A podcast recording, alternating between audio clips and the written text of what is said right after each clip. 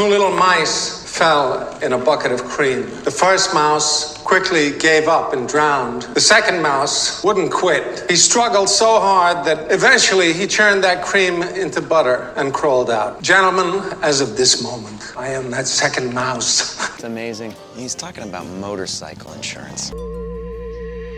Now let's start the show.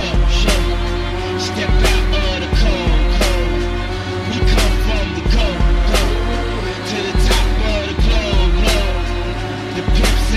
is my problem? The folks and the stones, stones. Whoever Tell us to fuck off, please. Back to the show, show.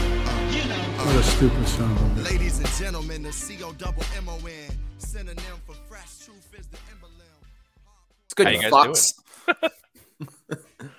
We're good. We were just talking about um, the the wild story of how Jared Kushner weaseled his way into Harvard. I'm reading a book right now for work that talks specifically about the side door that's utilized at a lot of private elite universities in the United States. So, Jared Kushner, I believe, went to a private school in um, Paramus. yeah, in New Jersey. And he was not a terribly successful student in private school. He didn't This have was the Frisch School. Sorry, I didn't Yeah. mean to interrupt you. No, no, you're good. Um, more of that context is good though. So he was not a terribly impressive student. He does wasn't necessarily involved in anything, but because his dad, Charles Kushner, had a shit ton of money, he said, like, you know, my son needs to go to an Ivy League school. And Harvard was like, no, he doesn't make the grades. He doesn't do anything. Like, he doesn't have good SAT scores. There's a lot of reasons why he should not be admitted. And Charles Kushner essentially said, Well, how many reasons does he not get into Harvard? And they said, A lot. And he said, Is two and a half million reasons good enough for you all? And they said, Sure. So effectively, what happened, and what happens on in many cases, is that Charles Kushner effectively paid Harvard University two and a half million dollars so Jared could be admitted and enrolled into Harvard. And what they do is they call this the Z list. And very often, what happens with a lot of these private elite universities is they have a list of students who are qualified to get into the institution, but probably can't pay to be there. And then they have a list of students who can pay to be there, but definitely don't qualify. So, in many cases, what happens are these parents who are dead set their kid getting somewhere basically provide a donation to the institution and they side door their kids in. They have to take a gap year. This happened at Harvard. They had to take, like, Jared had to wait one year before he was admitted and enrolled, but he got in all the same. It's kind of interesting because I wonder if it's like you know they're basically netting. Oh, this kid can't get in, but we would love for them to get in because they're smart and we believe in them. Now, if he's basically paying for like four of these star students, hey, I guess it's you know evil, but it's good evil. Well, the problem is though, is a lot of these schools they know if they admit students from lower income areas, they know that they're going to be able to persist to graduation. They know that they're they're if they get admitted, they're going to be into it and they're going to invest themselves. But what happens is these students who have the money but don't necessarily have the qualifications to get in, they kind of fuck around for a year. Um, and in this book that I'm reading, they're talking about Trinity Uni- Trinity College in Connecticut, where they had a huge problem where they were admitting a lot of wealthy, affluent students who really couldn't make the grades, but the school said, "We need the money to do it. We need the money to bring them in." And they said, "We have a huge cultural issue on campus where." Like these kids are just getting fucked up all the time, and they're not bringing anything to the classroom. Well, it's like it's a real slippery slope there, like to pay your way into the school in general. But like I could also see that like even when we were going to college, you know, you would know some people that had like a little bit more more money than others and like they could have way more fun than you can. Yeah. You know what I mean? Like it's like, yeah, I'm down to like my last keg party for the week because I I won't have any more cash until But I I- get paid. I mean, multiply that by like a like a hundred x, right? Exactly. Because Like, yeah. we went to we went to a state school in New York. You you went to a private school in Long Island, but in terms of like elite universities in the country, Yeah. like we do, it does not even compare. No, yeah, no. no, no. I wasn't trying to make that comparison. But you're right though, God. There are levels to it though, because even like amongst people who went to Oswego, there were more affluent kids that went there and had you know better resources. I I just wonder for Kushner, like what what does that do to your psyche? Because he has to know deep down that he's not good enough to get into Harvard, right? And like I wondered, like this is like I guess it's different for everybody, but like does like is he shameful of it? Is he like is or does he like is he just a type A personality he's like, Yeah, I deserve to go here. I would imagine it's probably very similar to like how you would feel if you cheated on a test, where it's like, yeah, did I cheat on a test? Yeah. But at the same time, I got an A on it. So, you know, the pathway is open. And like the difference between going to an Ivy League, an elite Ivy League university is like all of the doorways that it opens up after the fact. It's not necessarily the degree, it's the people that you meet on top of that as well. I kind of, I also kind of wonder, like, if if everything in your, like, if this is something that's been paid for in your life, how much other stuff you are used to getting, like, you've never really had Everything. that problem. Yeah, and so what ends up happening is you create like an excuse for your affluence in which you're like, look, like I can afford these things, so therefore I must be good enough because just the fact that I can afford to get the pass on things means I'm entitled to them. So like I think you start to then create these like excuses that insulate yourself too. You know, like I don't know if it if you feel like you have a chip on your shoulder and you have to prove things because if that's the case then why aren't more of them like champions for the little guy? You know what i mean? They all they all go straight for the in the other direction. Like, or or what happens is that sense of entitlement is overwhelming where you know you can cut the line at any Mhm. time you want. Like yeah exactly. people who are like incredibly wealthy get away with so much more than the three of us do because of their wealth especially like young kids where it's like oh i'm 17 years old and i got a dwi but my parents are worth like 800 million dollars how quickly that dwi goes away versus Ah. the, well Afflu- affluenza. yeah i was talking about that kid from texas right like Yeah. he, he committed like vehicular homicide when he was drunk and the killed like four people didn't used- he the legal defense was that his his uh affluence um caused a problem in his judgment Basically, they, they basically the ju- the judgment was that he, because of the fact he's been so rich for so long, he doesn't understand consequences of his actions. yes So basically, he's allowed to kill these people because by by vehicular manslaughter, it doesn't have to go to jail he just doesn't understand it he because understand- because he doesn't realize that driving drunk is bad. So Yeah. like, oops. well to be fair no one bought that fucking excuse and he he got time for it however Did I? it- he, I then he they got- then no he did not get a slap on the wrist because what ended up Hmm. happening was when he had to go in for sentencing he then tried to flee the country with his mom and they both got in trouble for that Well, that's that's not smart. yeah that was they dumb. weren't not not- ideal yeah I would recommend against that actually. i would say this was a uniquely like narcissistic family particularly that that this happened to so shitty people is what you mean yeah really shitty people Kushner apparently got treated for thyroid cancer while in the White House.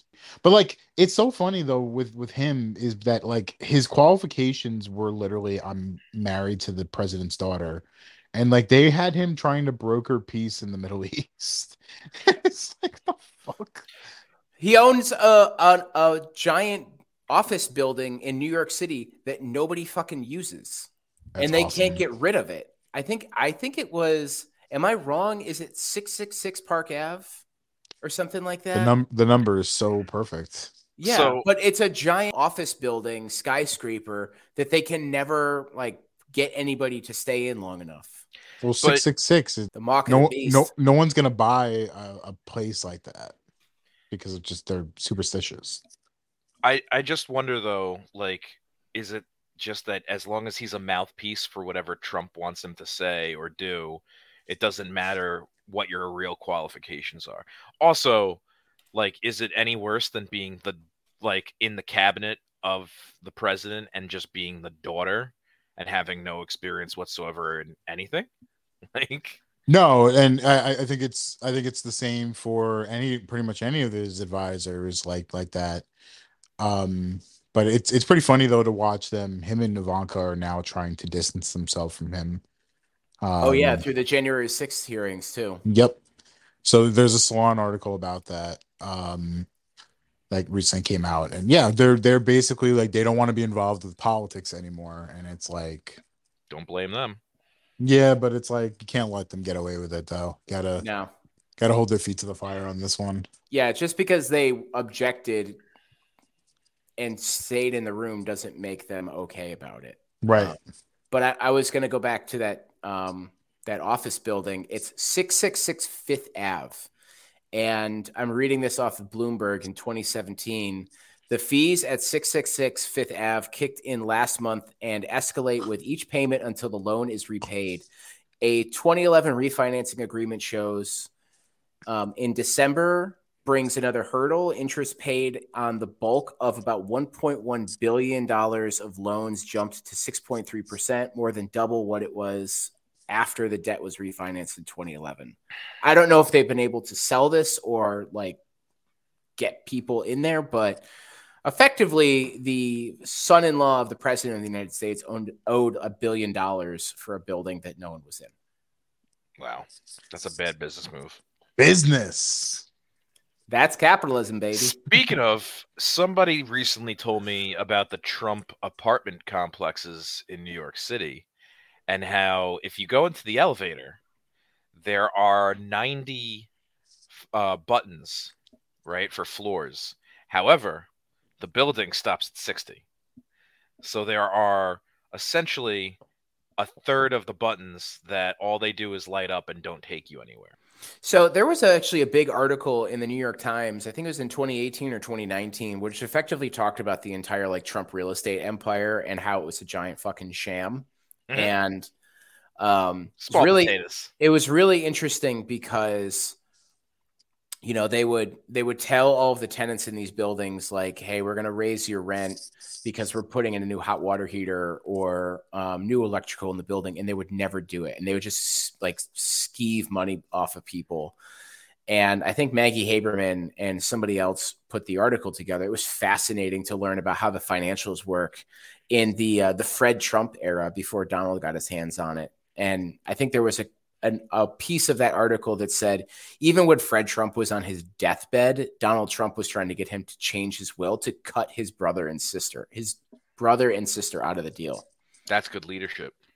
That sounds exactly like him. Art of the deal. That's some real art. This is how we do business. Motherfucker's a Picasso. or maybe a Jackson Pollock. I can't tell. He's kind of a mess. He's he is just a humble man who received a small two hundred million dollar loan from his father. Dude, s- speaking of, I do have a new hero. Oh This, yeah. uh, this guy Conrad uh, Bicker and uh, the FBI arrested this dude, nicknamed him the Wolf of Airbnb Love it. because what he was doing was he was, and you know what? He probably would have gotten away with a hell of a lot more, but he had racked up like 1.17 million dollars in uh, lease violations and fines.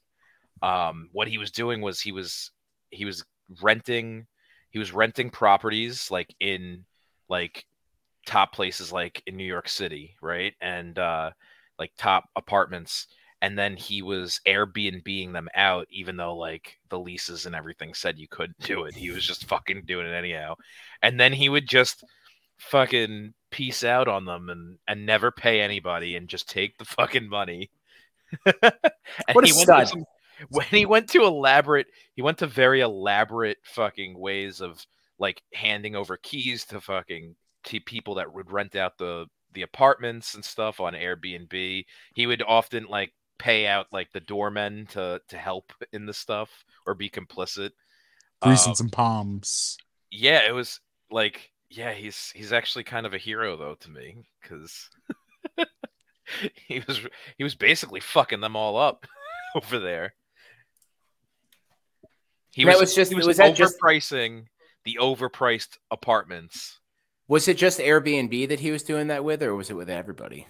It was through well, he's probably using multiple like I assume multiple fake accounts and I would assume like on any service. Gotcha. Yeah, it I, it doesn't go into more than that. Um, but yeah, he would he used oh 11 accounts. Yeah, we're under. Oh wait, 11 accounts were under the name Conrad Bicker, but I don't know if that's actually his name.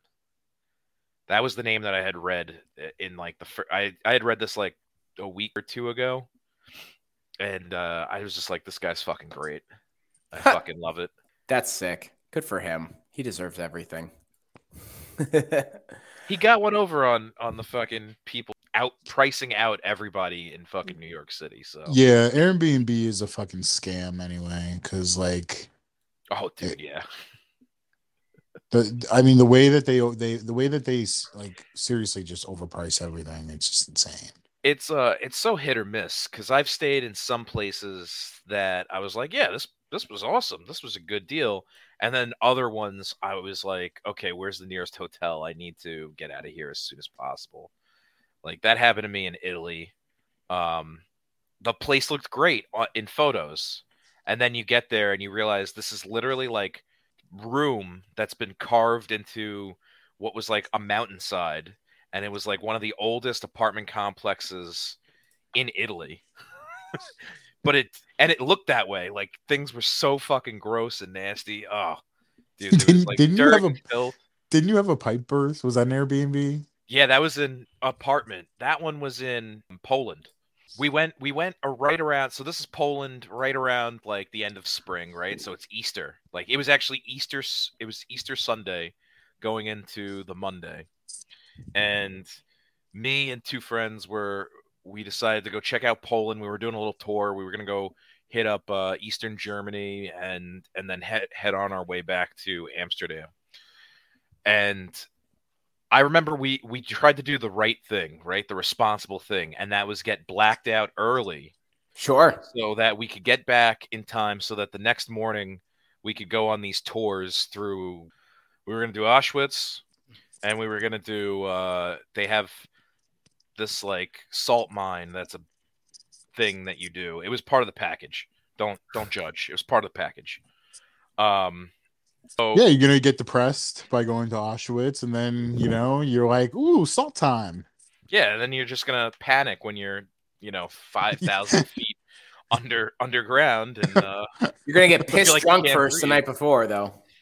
Yes, that was by accident. It's just that it's so cheap there that you can't not help get drunk. Like buying buying rounds, you would buy a round for everyone, and it was like three bucks. Like Do they have we're their own currency? They not work off the euro? It's it's incredibly good. Oh yeah, it's the zloty. The zloty. And it's it's uh one zloty is 22 cents. So Yikes. um I want to say I want to say a beer a beer was like 4.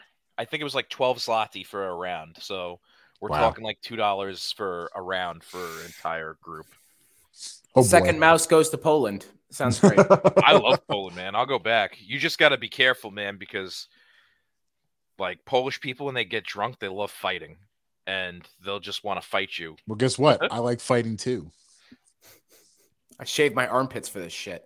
Yeah, but it's like Makes me more aerodynamic when I fight. Tom, Tom, The- give me my give me my Vaseline. the difference is like you guys are used to Jersey Shore fights. They're like used to Eastern Promises fights. Oof, that movie. Great flick, by the way. But yeah, so there we were. We got back. We all passed out.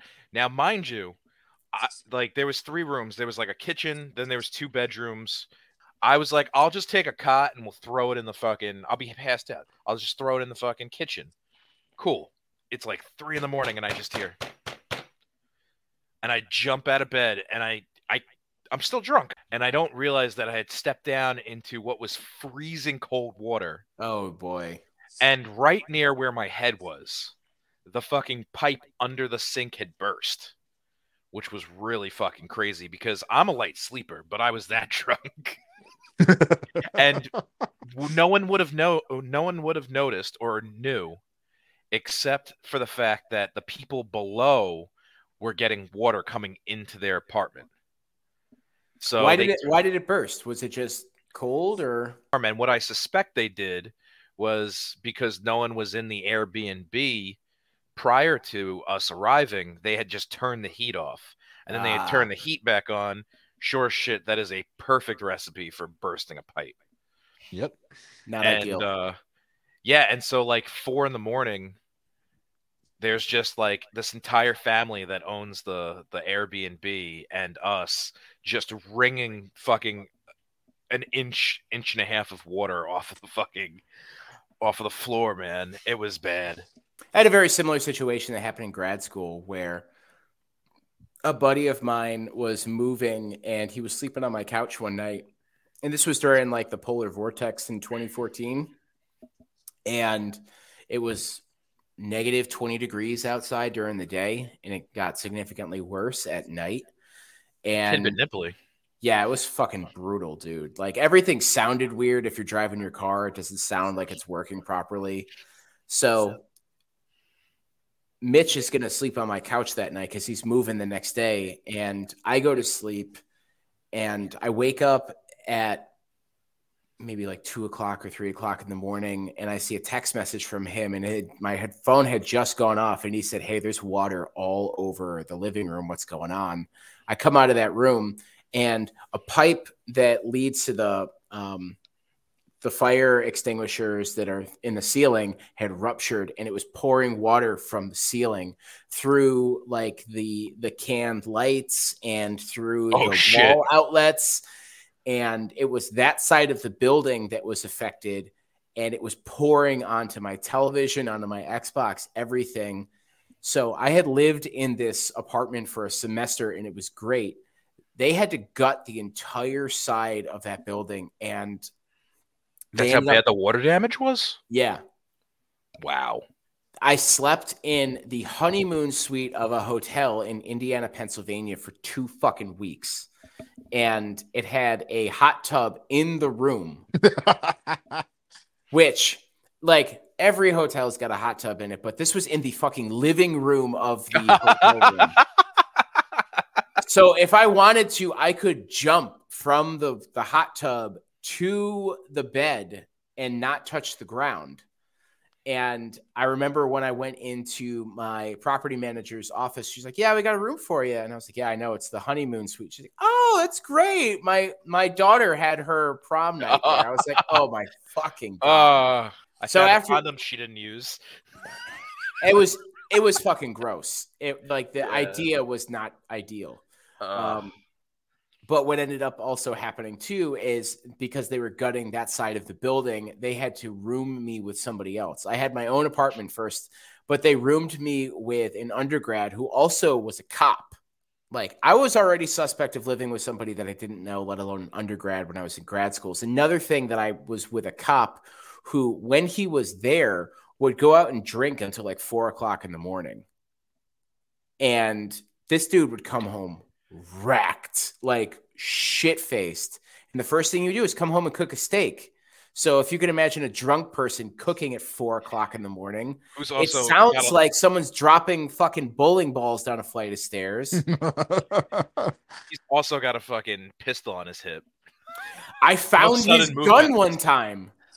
I found his gun because he had left it in the same drawer that our silverware was.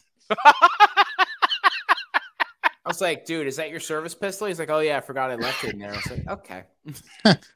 All right. He's like, do you want to come out with us one night? I was like, no, dude. did, No. did you get a couple desk pops off when he wasn't looking No, I tried to spend as little time there as possible. Desktop. dude that's Oh my- amazing That was fucking terrifying. Like, that was my spring semester of grad school. And I was like, And- I, I don't want to be in this place. And right at that time, Tom was heavy into the powder. It was just always schmutzed under his nose. I'm sure that guy was heavily into the powder. Yeah, it was all confiscated. What is So- it? A civil forfeiture? It's, in It's plain legal. sight, right? I can take it then. It's very cool, very legal. So, did you guys see this thing about Kyle? So Kyler Murray got this like huge contract, right? And Tom, I know you're his president of his fan club. Wait, wait. It's not Kyler Murray anymore. It's Kyler Money because that motherfucker's paid. Yeah.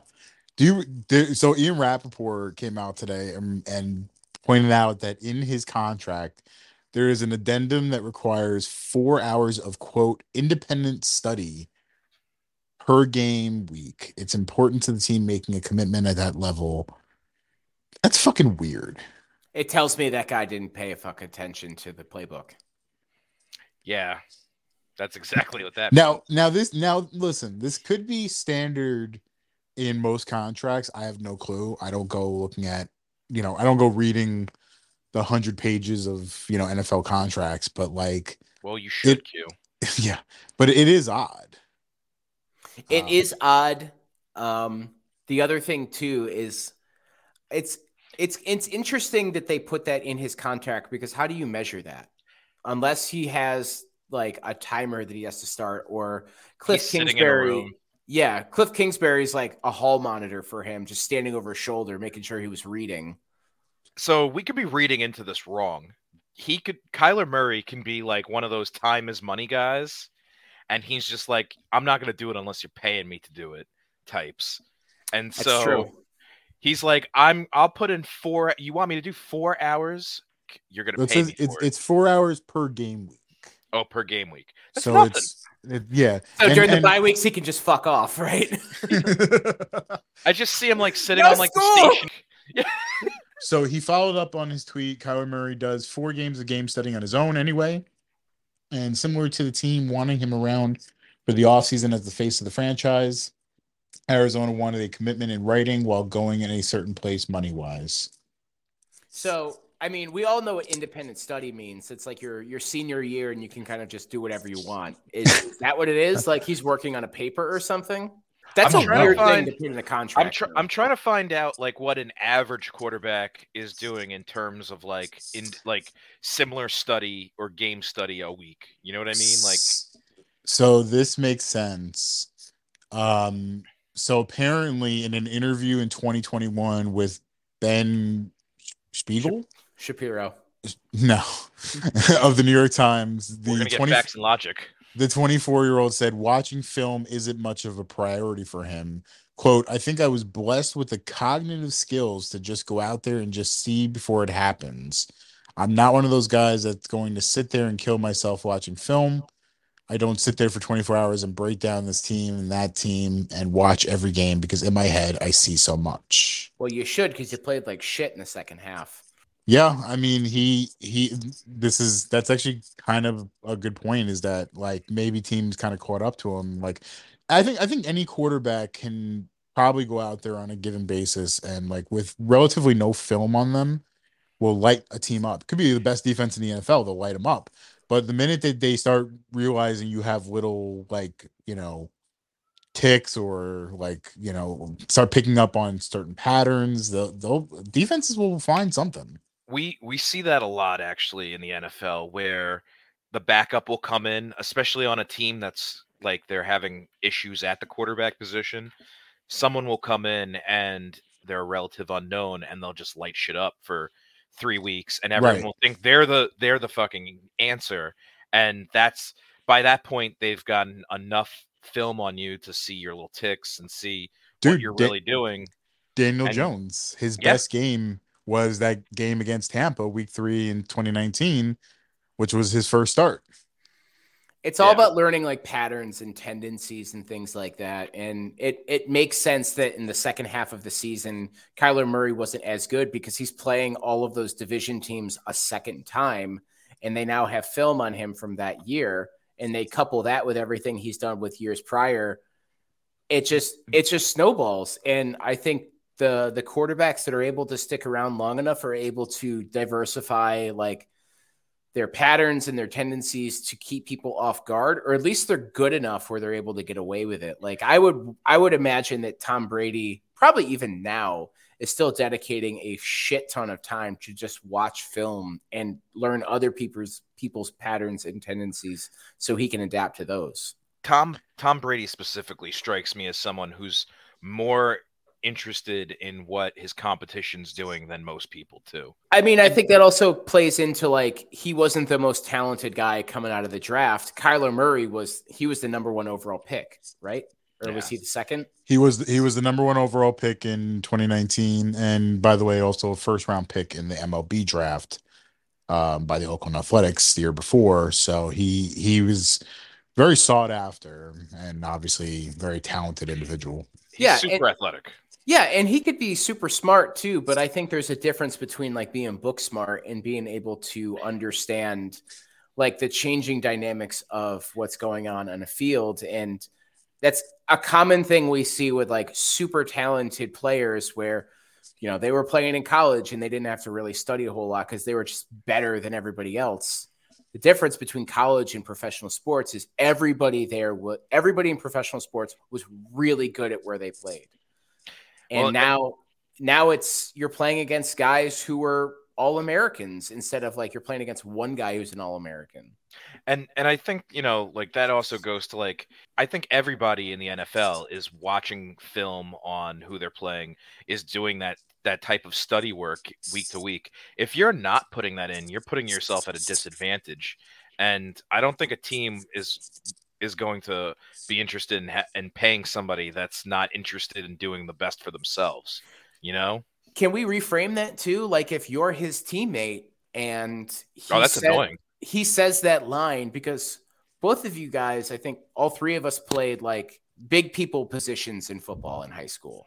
Yep. Where a lot of it is understanding technique, a lot of it is practice, and a lot of it is anticipating what other people are going to do. If like if you're his offensive line and you say and you hear him say like I don't study that much, it's not that big of a deal. Like if I'm guys are spending hours every day doing it. yeah, if I'm a third round pick, I have to justify every day why I'm here versus the first round pick that like says that this isn't a really big priority for me. He's like the Jared Kushner of the NFL. Oh, what a piece of shit. Oh god. So Jamarcus Russell is the Hunter Biden of it then. So so so Tom, shifting gears, but kind of staying in the NFL for a minute because I I, I want I want you to guess. We don't know who this is, by the way. A anonymous Gil Brandt. Well, we're we're get we're getting there. It's Gil Brandt. If it's anonymous and it's shitty, it's probably him. I, I think it's I think it's I think it's somebody else. This is an anonymous defensive coordinator in the NFL about Lamar Jackson. Quote: Got to be Jack Del Rio then. If he has to pass to win the game, they ain't winning the game. He's so unique as an athlete and he's a really good football player, but I don't give a shit if he wins the league MVP 12 times. I don't think he'll ever be one as a quarterback. He'll be one as a football player, but not as a quarterback. Jack Del Rio? hundred percent. It's gotta be. and I can't wait as a a Washington Commies fan um, for Lamar Jackson to seize the means of moral destruction against Jack Del Rio if they play each other this year. They always play each other in the in the preseason, but I hope to God the Ravens play the Washington football team slash Communist Party, um, and they just level them fucking fifty to nothing.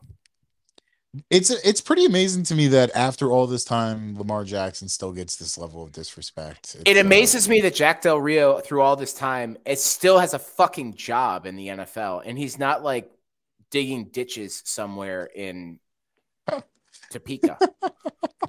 You know what though? I I love that everyone's giving Lamar Jackson a hard time, not because I think he deserves it. I think he's an amazing talent and he's hardworking and everything. But that when he when it finally does pay off, how much sweeter it's gonna be when he he's able to fucking rub it in their fucking faces. He's already. I'm waiting for that payoff for him so much. You know, the what I only mean? thing the only thing that's eluded him is like playoff, you know, playoff Yeah, that- the. The, right now he's known as like a choke artist because I don't think they've won a they've won a playoff game since, right? Or ever. Yeah, but No. At the same time, though, why does that matter? Because Matt Stafford was a choke artist in the playoffs, and everyone said he was like fucking God's gift. Stat stat well stat Padford. Remember Stat Padford? Yeah.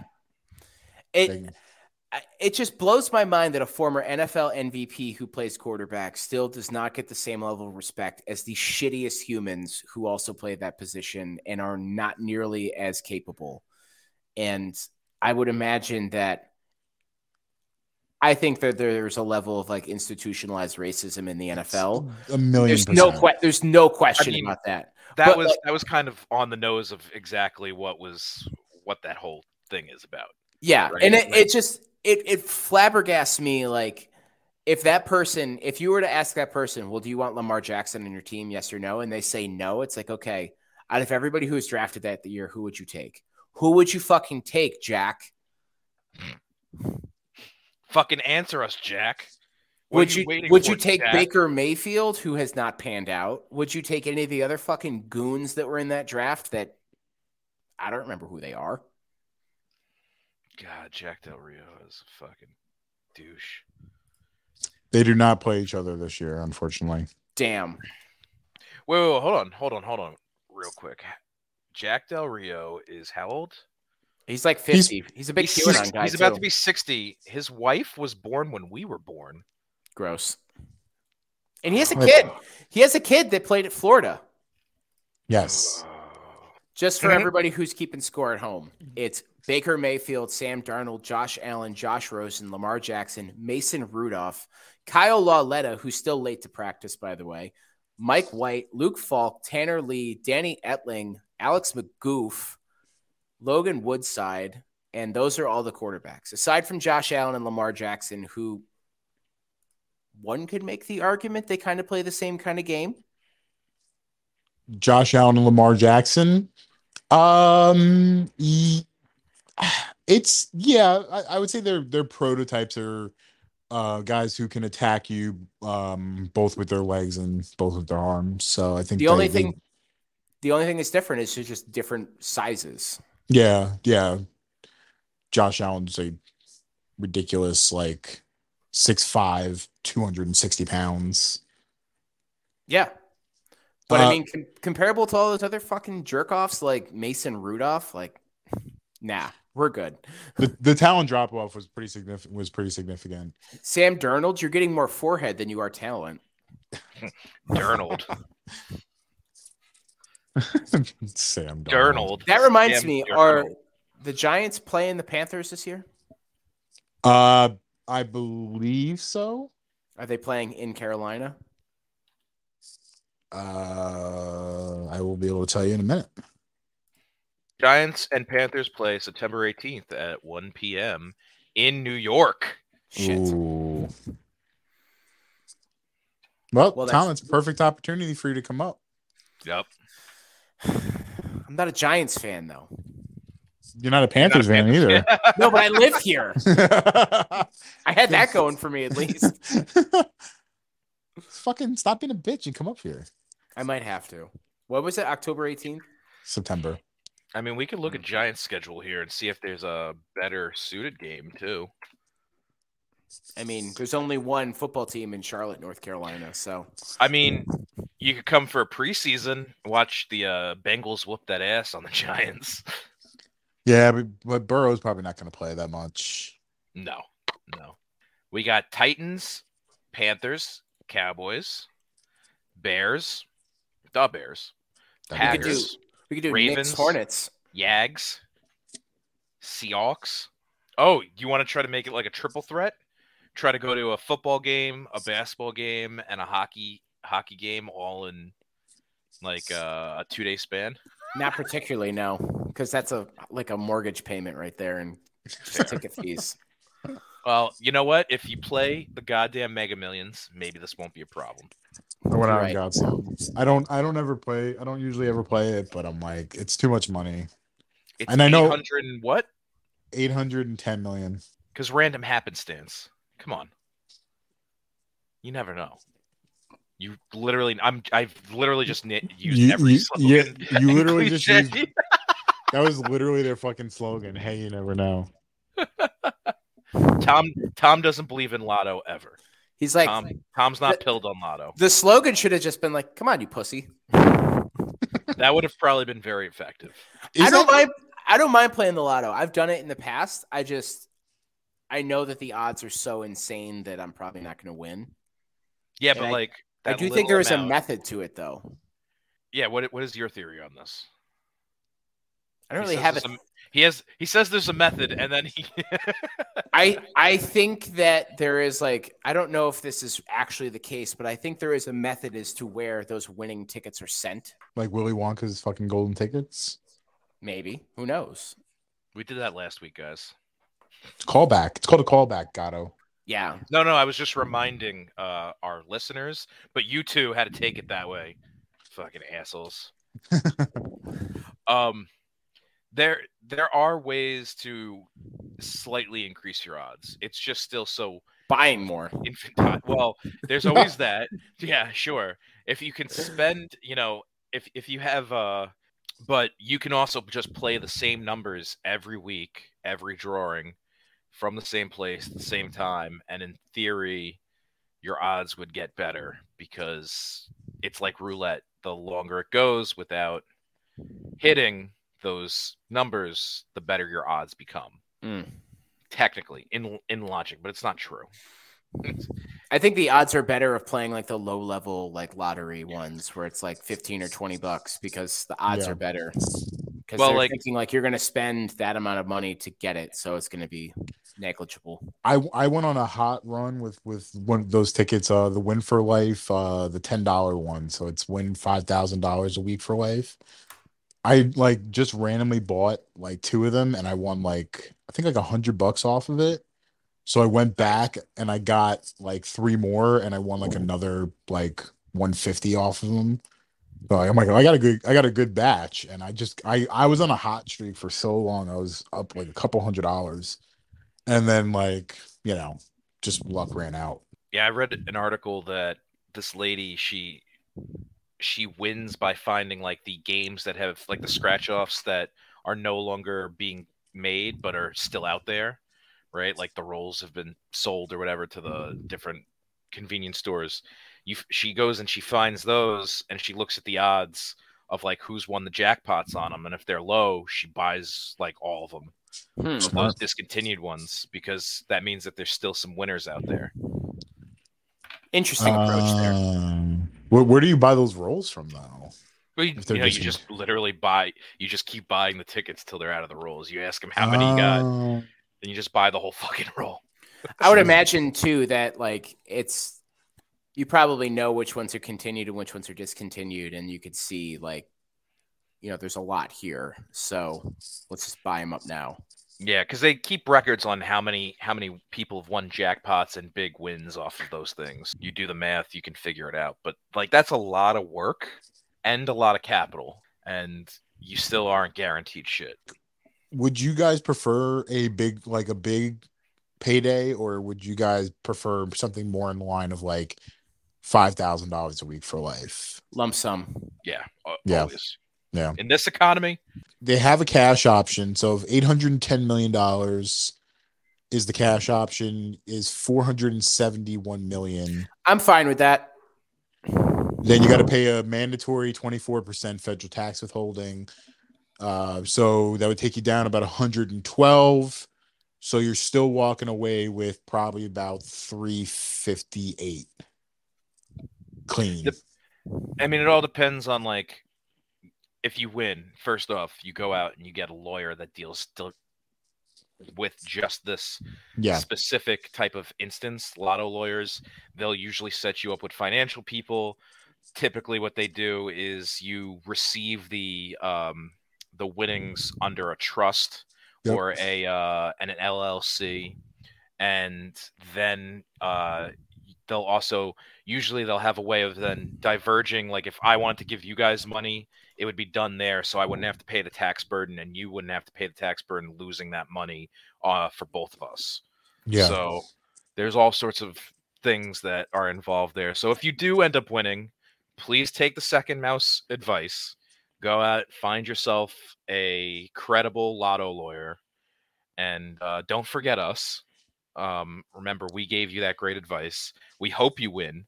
We hope all of our listeners win. Except that I hope they don't win. I hope I win. However, we will not care about you if we win. No. I will will be- only use my money for evil. I will become a Bond villain if I get this money. Yes, you will not I, want to see me. I am retrofitting every shark with a freaking laser beam. Okay. I will be building my own Death Star. yes, it's and it's only there to just stop Bezos and Musk from fucking getting into space. Like every time they try to fucking put something just- up, it gets blown to shit. NASA, you're cool, bro. Don't worry about it. I'm not gonna do anything to you. But Bezos, if I see you up there, you're fucking done. I would call it Death Star Industries too. Like yes, for sure. So the odds tonight are one in three hundred and two million. is that is that for tonight? Yep. Oh, I thought the drawing was tomorrow. No, uh, no, I believe it's Mondays and Wednesdays, right? And this is Uh, the no, New York State Powerball. Lotto, right? That's Powerball. No, this is uh, Mega Millions. Well, I hope Well- some of that money goes to education. Me- Mega Millions next drawing is Tuesday. Um, Oh, so it's oh, yeah. so it's tomorrow. Okay. yeah. Uh, actually, I think all of so like the way it works is like one dollar goes towards the jackpot. The other actually does go to education and other other funds like that. Which I don't understand why we don't have free education if that's the case. Well, the the whole lotto system was designed specifically for New York State education, and like you have to think after a while, there have been so many people that have like paid into the lotto system that you know there wouldn't be nearly as many problems. But I think with any good thing, it gets kind of cannibalized by other things. I would imagine a lot of it probably pays for like state employee retirement and benefits now.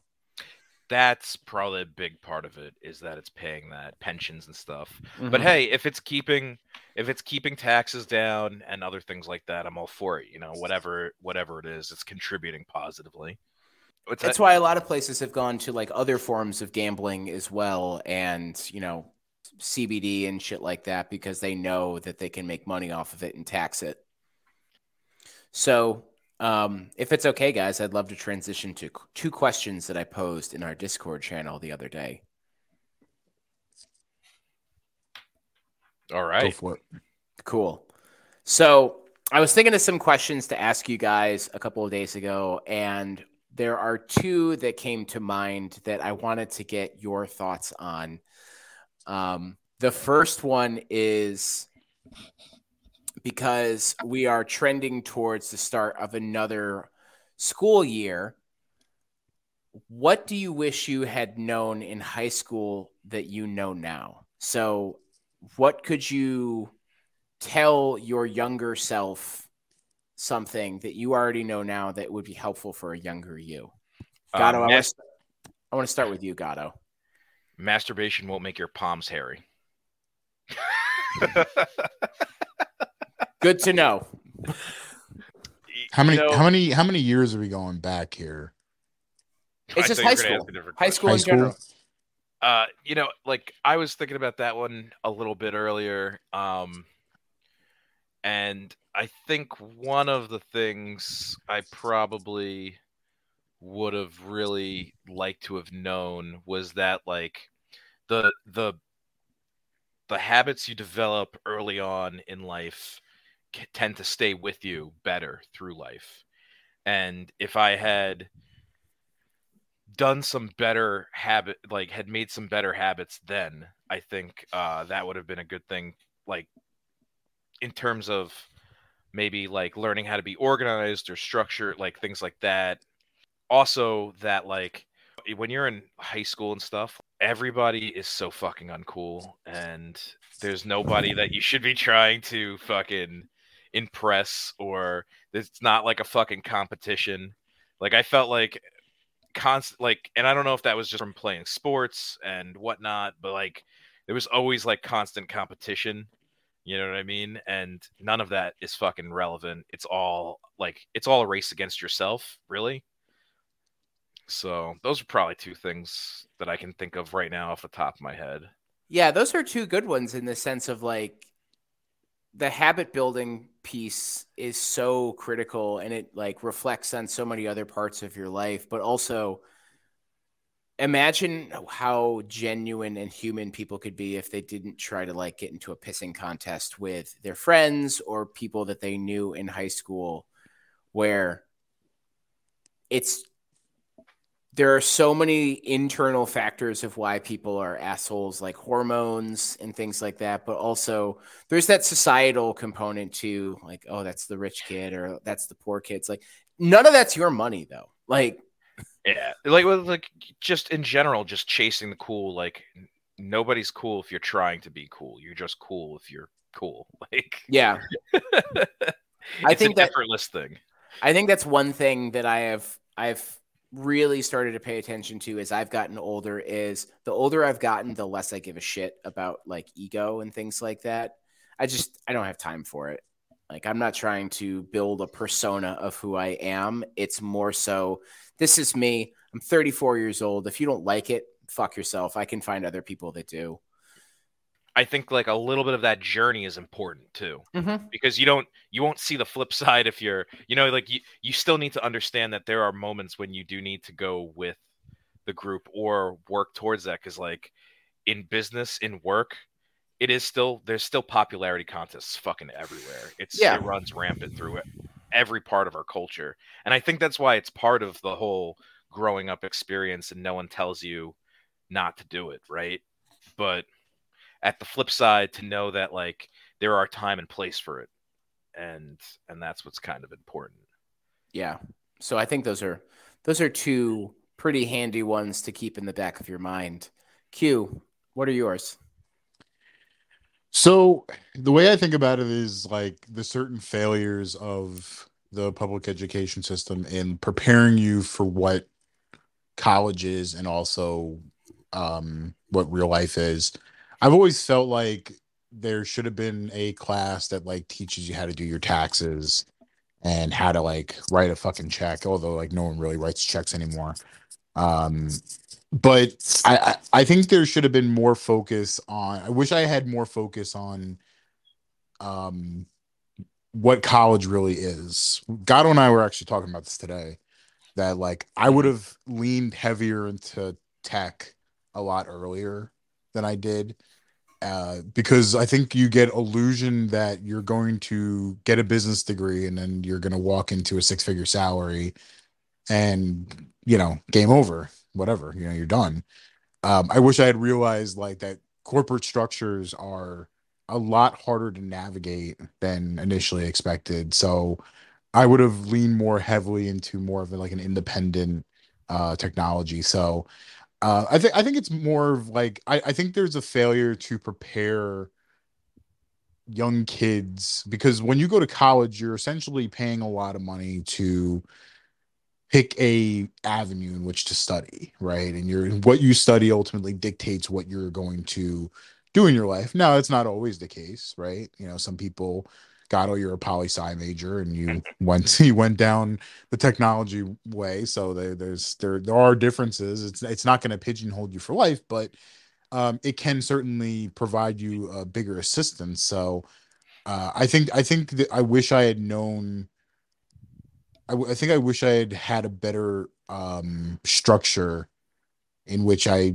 because I kind of I kind of just like just chose randomly as far as uh far as uh, going for college. So I wish I had I wish I I- if, if I I would have had more of a plan. I think if I was more responsible with it, but like that's just Yeah. being a high school kid. i mean I, it's also I, I think we'll all kind of agree with this one it's a little crazy that we expect after 18 years and like going through the american education system that's so generalist that you'll have an idea about like what specialized field you want to go into you know is is kind of hard like they do yeah they do i remember there was a there was like a job fair they'd have people come in and talk to you about the jobs you were most interested in um but like that's not that's that's fucking two hours of your fucking high school education that you you had that's not great work you know what i mean? And otherwise like talking to family members or something that's that's what a lot of people had is like an interpretation. If you come from like a blue collar area like like we did, chances are like, you know, you're going to get certain answers more than others. Like I got told, yeah, find a good union job or, you know, something something construction trade would work great or, you know, or just go straight for the moon and become like a fucking surgeon, right? Those were your those were the things people were telling me here. You know, I, and and only one teacher told me, you know what, you might be good in law. And so that's why I ended up with a poli sci degree because it was like a prerequisite to going into law school, which was not in the cards for me. Yeah, and you know, I think that I think you bring up a good point, Gatto, in the sense of there is so much pressure as a young person who still doesn't even have their own identity figured out to find a Yeah. career path that early where you actually have no tangible experience in business or you have no tangible experience in law. Honestly, the only ones you might have any kind of tangible actual experience is if you're like in a BOCES program or a tech program where you can do that kind of hands-on like experiential learning Mm-hmm. and It's not it's not built into our education system. it's not and because ultimately like business majors or people who want to work in business is is really where people are pushed to because it's the quickest way to make money and you know i was an education major and i worked in a different form of education for a couple years and now i work in education technology and it's it's just very interesting to see how many of the people that I work with now, how their paths converged where we are now. But also at the same time, when I was in grad school for another education degree, how many people came from other areas? Like we had music majors, we had theater majors, we had business, we had English majors. We had so many people who were told to do this, whether it was by like this is their passion major or this is the major they thought they'd be able to be successful in. They ended up in this program. And I want to say there should be more accountability for like guidance counselors to really like flesh out what students their passions are and what their strength areas are but at the same time I recognize that you guys went to a school where there was what 800 people that were in your graduating class it's impossible Graduated for with 745 or something. Yeah. yeah. Yeah. So 745 people, and you probably had one guidance counselor or one college I think, I think we, I think we had like two. Yeah. yeah. And even that, that's 400 people. And then you also have to worry about the junior class as well. And I, I just think that's too much to work on, especially for folks to go to a public school versus like if you go to a private, like academy, quote unquote, you probably have enough money to have a college counselor that your parents pay for to do it. And you get all that shit kind of tracked out for you. Yeah, I just want to make a quick point. I, I think this is why, like, I think for like, f- like we talk about free college, right? And I think it is actually kind of important because having the ability to be in a college environment for like two years doing gen ed shit, um, I learned more like what I was more passionate about in those scenarios because I was able to take kind of a sprinkling of different types of classes and like was able to, to really kind of get through experiences but like the problem is now you're paying for those and it's like you don't want to be put in a situation where you're paying for something that you're not like ultimately going to go for Right. so um that that's that's where like i think having two years of like like an after like a like a pre-college type of thing where it really does kind of set you up and like let's say you finish up your gen ed so you can really just focus on your major uh once you kind of pick your primary focus would be more helpful but like that's why i think like a free college is really ultimately where we need to go Well, it kind of lowers the stakes, and I think Yeah. getting back to to that point, Tom, that you also made about like, you know, there's one person for or two people for you know um, a huge graduating class, and they're dealing with the underclassmen as well. Um, I have to give New York some credit here because they recently signed a law limiting class sizes in the next five years to 20 students in kindergarten through third grade, 23 students for grades four through eight, and 25 students in high school. So I I, I don't think I I don't recall in high school having anything less than 25 in my classes. Like It was probably a very niche course if you did. Like it was probably Yeah. an elective as your senior year. yeah, actually, I and I don't th- I don't recall having too many um elective classes like that that weren't packed too. Yeah. I, I mean, there's there's a lot of data out there that shows that smaller class sizes are are, are beneficial because Yeah. students get more one-on-one interaction with a with a teacher, but also if there's a teaching assistant in the room too, that only just expands the reach. So, I mean, I'm glad to see that. I I know that we we shit on Florida quite a bit, but you know, I think one thing that Ron DeSantis has done that's probably forward thinking is in signing a bill where high school students have to have some kind of financial counseling or financial literacy course that they have to take in high school to just get a handle on what it means to be an adult and have to manage your own finances. Whether it's actual like a financial literacy course or it's just like a libertarian like utopia where you don't have to pay taxes and you know this is a sovereign state and the US government doesn't actually exist and Say with me, kids. Taxation is, is theft. It's just somebody from the John Birch Society yelling at like these 19 year old kids for two hours.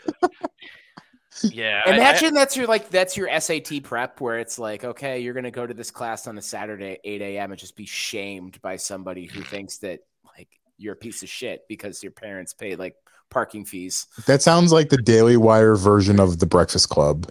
Oh, 100 percent. Tom, what are your uh what are some things that you wish you knew? You know, Yeah. speaking of the SAT, I wish that I had known and I was able to tell my younger self that the SAT does not fucking matter. And when Uh-huh. I say when I when I say the SAT does not matter, I mean it in a couple of different areas. One, it's a made up test that Yep. doesn't actually tracks like aptitude or intelligence, but also to preparing for the SAT is not you like doing problem after problem after problem. There is, in fact, a formula of how to take that test where you can score high. You just need to know how to do it. Um, that if you're book just that a I test taker, right? well, there's like strategies that you can employ as well, where you basically cut out a lot of the fluff and like a lot of the SAT is designed to fill like pages and to trick you. I And was gonna say, so- isn't it part of it's like it's an overwhelmingly large? Each section's kind of overwhelmingly large, so that it forces you forces you to either go through it fast and not and not answer things thoroughly, or thoroughly answer things but not get through it fast, right? Yeah, there's there's a component of that. Um, that book that I referenced earlier, um, I think the title of it is "The Years That Matter Most." I only say I think because the, I believe the title of the book has changed recently, um, but they're talking to an SAT counselor who basically tells the students that he works with. Granted, all these students are like super affluent and they're basically taking the Aspen 270, like the top 270 schools in the United States, and they're drawing a line at number 30. Like these are all the schools you can apply to. Um, this guy is basically saying like the SAT is bullshit and you shouldn't study the material that's going to be on the test. You should just learn how to take the test. And you don't need to worry about the equations that are going to be on there or the things that they're going to ask you in the reading writing section. You just need to look for these cues and he did it for the SAT and he did it for the ACT. And these students who were really smart, but they were, you know, they had test anxiety and things like that.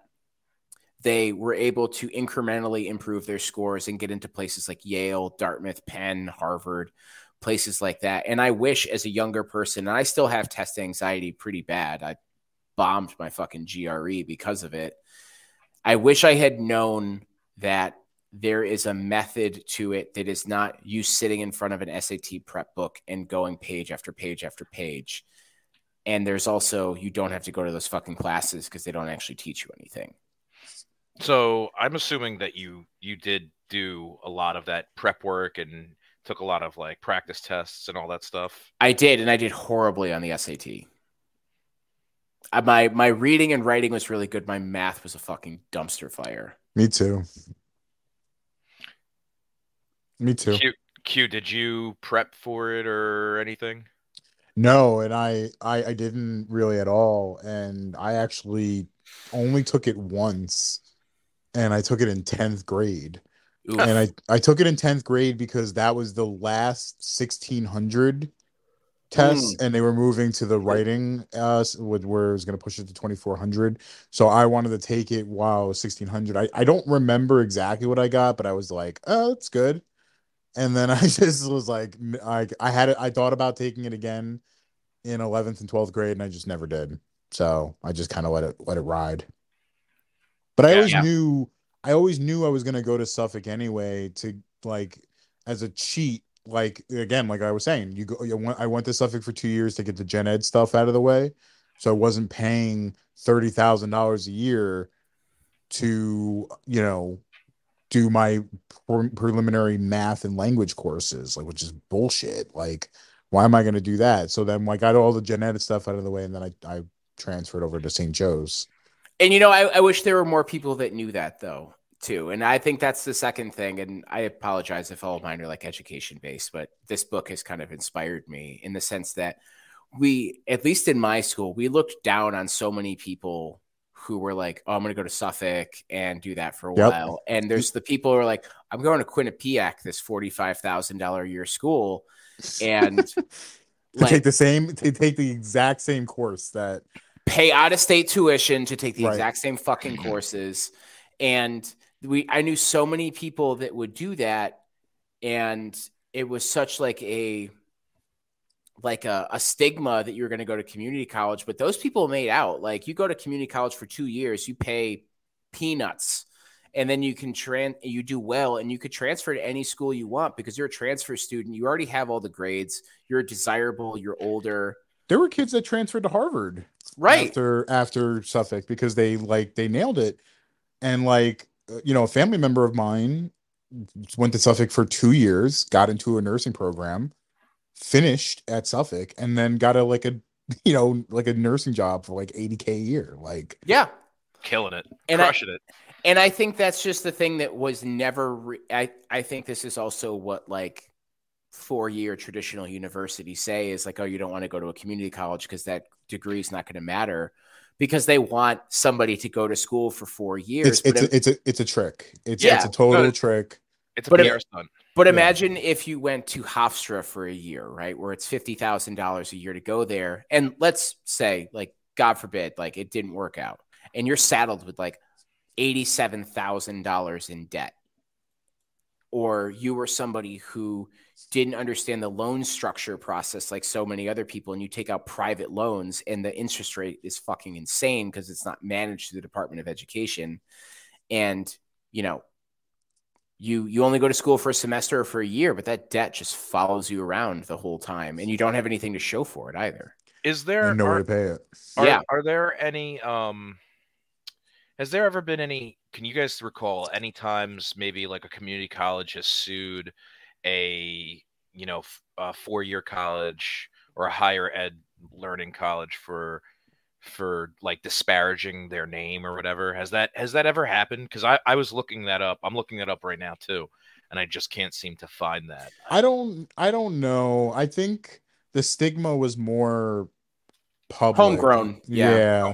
It, it was just at a percent I think it's built into your Perception of how you see yourself um, amongst like it's just normal teenager shit, right? Because you see like, oh, I'm going to fucking Rutgers and I'm going to Miami and I'm going like here and you're like you think about all these people going to different places and, and you get kind of like you get kind of like down on yourself like oh why am i going here? But then you realize like it's just a strategy.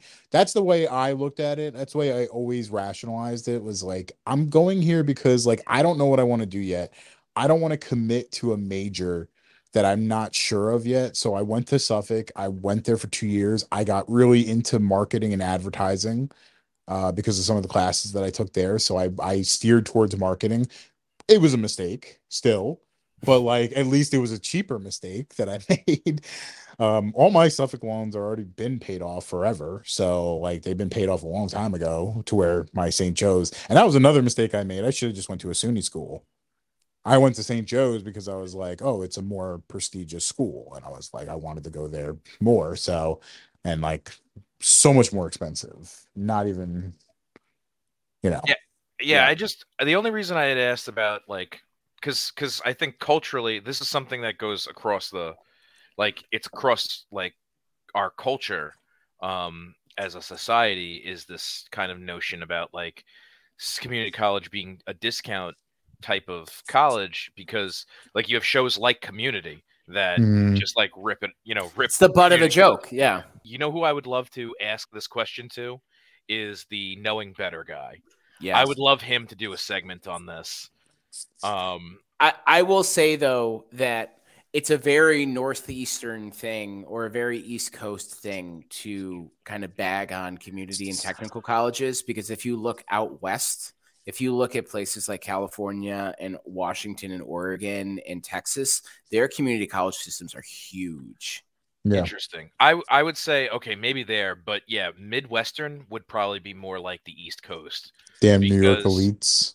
No, no, but like like in the middle of the country, man, like you go to one of the big schools or you don't go. Like that's like that's kind of how it is. Also, they they do it a little bit different where it's like the state the state university like University of Nebraska is kind of like the state school. It's the SUNY, but it's it's much more prestigious in in a lot of ways. However, there are plenty of other good s- schools like Creighton and stuff in Nebraska, um, which no one's you know going to give you grief for going there. However, there will be a rivalry because everyone believes Nebraska is superior. the n on the helmet stands for knowledge There's also a higher percentage of like small private liberal arts colleges in the Northeast as well, and that's where a lot of that like propagates from, where they think like it's a private school, it must be a better education, and more often than not, it's not, um, because a lot of those schools are tuition driven. So if you know if somebody fails out, that's one less bed on campus that's not filled, and that's 48, 50, 60,000 dollars that's not in the revenue stream. I mean, in general, education has become kind of like a um, like over important in some ways. And I'm saying education is very important. Do not get me wrong. Learning new things, knowledge, acquiring skills, very important. However, um, the book I've been reading about the Supreme Court talks about the Supreme Court has severely gutted fucking education in a lot of ways Oh yeah. what actually it came up in was the workers um, chapter. At a certain point, when you could no longer discriminate who got a job based on race, they had to come up with things like literacy tests and knowledge tests. And that's when you start to see that education becomes important. And then when that becomes illegal to use certain like literar- literacy tests for job qualifications, then the next thing was to basically have someone have to build a resume through their experience and whatnot. So college became a stand in for that experience. And so a lot of like the standard idea of getting an education was actually just like a way for like racism systemically to prevail in the workplace because disadvantaged poor and people um, people of color were unable to obtain these higher levels of education Yep. and I think we all made this judgment that we needed to go and get these degrees because it was the way in and it became a value for us after a while. But the reality was that the only reason it's ever been there is to keep the elite at the top, right? The to keep Well, if you go back to the Truman Commission, which was to determine like how the U.S. government was going to aid like returning GIs with it through the GI Bill, that's where you get the community college system, and it was initially designed to be completely free, completely desegregated, and anybody could go there and get an education. You could get a full education. You could you know take a class you can get a certification but it was basically the the de- desegregation component is what stalled it and turned it into what it is today. So education has constantly been used to continue to keep people either oppressed or out of the means of bettering their lives. It's just how it's deployed in certain places and I think that's why there's right now there's the big movement to like not do the traditional four year thing, right? Uh, Mhm. Not not get that college education. One because like where we used to have to I think like society's changed a lot in one way that like our parents' generation, they received a lot of their knowledge handed down from their elders, right? From Right. Their grandparents, from their parents. We basically replaced our parents with YouTube. I can get more knowledge on a lot of things from YouTube and learn a lot more life lessons through YouTube than I can through my parents. It's and it's no no indictment on them. They're wonderful people and they have a lot to share and I do value what they have to say. However, if I need to learn certain skills, I can now go get them way easier on the internet. It's an access thing too. Like Yeah. you you can go onto YouTube and find somebody who's got like a thousand people that have liked a video and gotten and reviewed it like it's a five out of five. So you know it's gonna be good versus like you don't necessarily know who's gonna have that skill that you can ask. which is also dangerous in the sense that this is someone who's doing this for their own ulterior motives Right. whereas someone who's telling you like some sort of valuable lesson because they personally know you and care for you you're going to get a little different of a, a an education right Yeah. Yeah, for sure. Um, I'm going to move on to that second question now. So, if there is a time you could go back to in the last five years, what would it be? Q, you go. The last five years. Definitely could have voted harder in 2016 I mean, you can you can limit it. yeah, you piece of shit. I would have just voted harder, guys. Um, You would have just pressed down harder on the. I would have I would have pulled the lever so hard it would have fucking ripped off. smashed it like a like button I don't I don't I it's hard for me to say because like that that only puts me at 31 years old. So I mean like in the last few years, I actually think I've done better in the last few years than I have in my early 20s. So um I don't know. tom what about you I, I I put a limit on there of five years because I didn't know how overwhelming it might be to be like in your lifetime or the last 10 years. So this is gonna sound really, really tacky, but my wife's gonna love it. I would My like life. the woman I'm related to by marriage. I would like to go back to my wedding day. And the reason why is because there's like a handful of things I remember because we were running around all throughout the entire day. I wish I can go back and just remember more of it. Like the things that I remember are so like random and minuscule. Like I remember our wedding planner like gave us like plates of food because she said you're gonna forget to eat you should eat now or i remember seeing certain people there and saying hi to them for the first time in a long time i don't remember like from start to finish and i wish that i could go back and remember that more because well that's why you got the photos well i you know we spent like a year planning this thing and i only remember like bits and pieces of it because i'm fucking running all over the place to make That's this work that's pretty normal.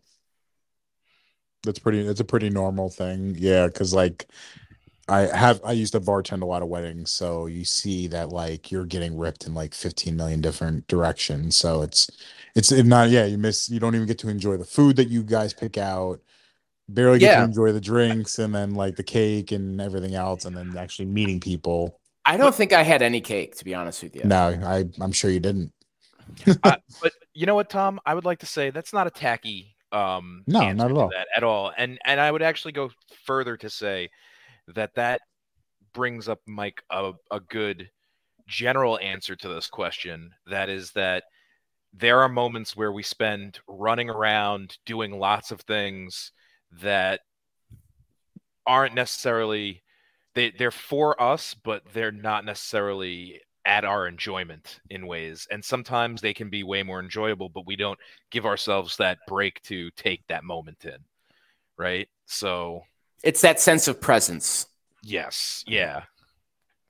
So I totally did, I totally get that one. And there's been lots of moments I feel like that have blown by in the last five years that I didn't take in like what was going on here and now because I was mentally in the future or mentally in the past on something. I wasn't present, you know? Yeah, and there's a difference too between like you just being busy and running around, and the other thing is the other side of it is like being completely fixated on social media and shit like that. I think there's a difference between just being busy in the moment and just being distracted in the moment. Do a lot of that. Yeah. What do you guys got? So one thing, okay, this is a this is actually a tacky one, but um, right about so it would be slightly past five years, but you could have gotten on the train still then, I think. Um, dude, I was I had gone back to college, right, and I was sitting in this class talking about emerging emerging technologies, and this dude in a kilt came up and he started talking, preaching the future of cryptocurrency. Oh fucking god! and, and I really, you know, he, like at that time, at that time, Bitcoin wasn't the scam that it had become. I- I'm gonna say it, Volatile it's it's time. always been a scam, but it wasn't it wasn't a widely accepted scam. Well, at the, at the time, it was still academic, right? You could. It wasn't a you chic buy- scam. Yeah, dude. You could buy you at the time. You could buy Bitcoin for cents on the dollar, and this dude in his kilt that he would wear to every class every day, um, he probably had you know 10 grand in fucking bitcoin somewhere and now he's he's fucking a millionaire walking around in his kilt somewhere. Like you know what i mean? Like he's he's crushing it because he he taught me a lesson that i think that I, I that from now on i've kind of held on to and that's like you have to stay with the times too. Like not presence of mind but like when new technology comes out you can't be afraid of it because you don't know it you have to try to learn it and understand it and keep with it because you don't want to get caught in like left behind on a lot of this stuff because it it moves fast and it changes things quick and i think that's what that lesson ultimately really comes down to Technology and innovation in general move a lot faster than people think it will. And I think everyone sees it as like another microwave. Like the technology has not changed. Like the technology is still there for a microwave and it has not changed in 25 years. But I think with things like that, particularly with software, things can be so advanced before you even get your mind wrapped around it. And people think like, oh, it's a fad, it's not going to last. Like it might not, but there's money to be made in it. dude i mean just in this communication like the networking your internet like how all of this is happening right now how we're able to do this over this web gui and record and it's all high quality like all of this going on right now is like a foundation of so many things that have taken years and years to develop and perfect and it's truly it truly is fucking amazing. It's a great feat that we don't give it enough credit for but um, we take it for granted. Thank you, Mr. Bezos. that's Dude, supreme. he, he that's supreme online. leader. We give him way too much credit. That's a guy that gets way too much credit. Well, I don't think he created any of this shit, but he just was smart enough to start Amazon Web Services and just fucking owns like 84% of the internet now. Uh, you guys should thank Al Gore, the inventor of the internet. yeah. Thanks, Al. Much love. I, I so I, I'm gonna go a little bit further back than five years too, and it would be I would have left my one job a lot earlier than I did. Ooh. And I think it's a I think it's a good lesson for young people that it, it's a lesson you'll learn about companies is that when they show you who they are, believe them. hmm And if they disrespect you once, they will disrespect you multiple times after that. So, like, no matter how many times like they apologize or whatever, you will ultimately, and this is going to happen to you any at any point in your life, you're going to get disrespected um, for the hard work that you put in, right? And it's a good lesson to pretty much at that point to leave. And I think I may have stayed a little bit longer than I should have. And that was a it was a good lesson that I think I learned though um, about like just really not letting a company um, ultimately you know pretty much pretty much tell you to your face like that they're gonna do something and then like ultimately not do it. So Yeah, I mean, I've I can definitely empathize with that in the sense that I had a friend who once said that, and this is back when I worked um, at a college. He said, "Never fall in love with the university because the university will never love you back." And Absolutely. I think I think in particular people who work in higher education more often than not get kind of duped by their home university. I know so many people that wanted to go back to work to where they graduated from and then they hated it. Yep. I'm like, I know why because you've now seen behind the curtain, you know how it works. You Yeah, see, the seeing how this, yeah, I was gonna say that. and and ultimately like you're trying to replicate your you're trying to replicate your undergrad experience by working there and they're they're not the same thing because you have a different perspective on how the world works and you also don't remember all the shitty things too Think think of it. Think of it like going. You, you went to an amazing wedding at this venue, so you decided to work for the venue. And right It's like, well, it's going to be a completely different job. Now you have to serve drinks. Exactly. You exactly were getting drinks served to you. yeah you were shit-faced and now you're talking to shit-faced you and you and shit-faced you is not nearly as funny as you think you are You you are definitely not. No I feel like one that. is. I feel like that was like episode like four thirteen of the Flash, actually. Uh, yeah but I think that also is like too. A lot of times we we feel like the efforts we've put into, and this could be more than just a work thing, but like a, a relationship of any sort, whether it's you and a in a job or you and a person, that sometimes like the sacrifices and all the efforts you've put in, you it still has a payoff that hasn't come, and sometimes you have to learn that the payoff won't always be there, or that it's so never that- it's never gonna come it's either the carrot or the stick right and Mhm. like ultimately they, they'll dangle the carrot as long as they have to but it's it's really you're secretly just getting the stick the entire time good to reflect with you guys on those things. And um, I will say, if anybody who um, wants to participate in this conversation about those last two questions that we had, um, if there was a time that you can go back in the last five years, what would it be? Or what do you wish you knew in high school that you know now? If you want to participate in this conversation, do us a favor and email us at secondmousepodcast at gmail.com, or you can direct message us through LinkedIn, Twitter. We have a Facebook page now. Um, or just put it in the the comment section when we release this this episode. Um, do you guys want to move on to the most favoritist oh yeah two parter of all time? oh yeah You want to start with picks of the week or assholes of the week? just so i always like to end on a positive note so Okay, so we'll start with assholes of the week, and I would like to start first. And as many of you know, I am a Boston Red Sox fan. Ah. Um, it was a pretty fucking pretty fucking rough weekend for them. It's been a pretty rough last three weeks, and why what tom what eh, what's happening uh, they're falling apart. If you could imagine, their disabled, their injured list right now is Kike Hernandez, JD Martinez, Rafael Oh, Devers, Chris go. Sale. here we go It's it's not even that. My asshole of the week is Jarren Duran.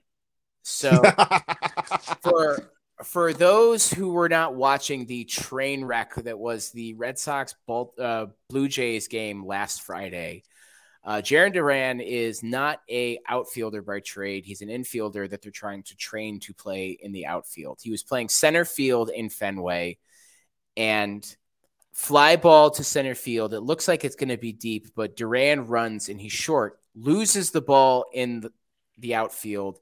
by a lot by a lot. way behind him. It hits the wall actually, and he's like 30 yards in front of it.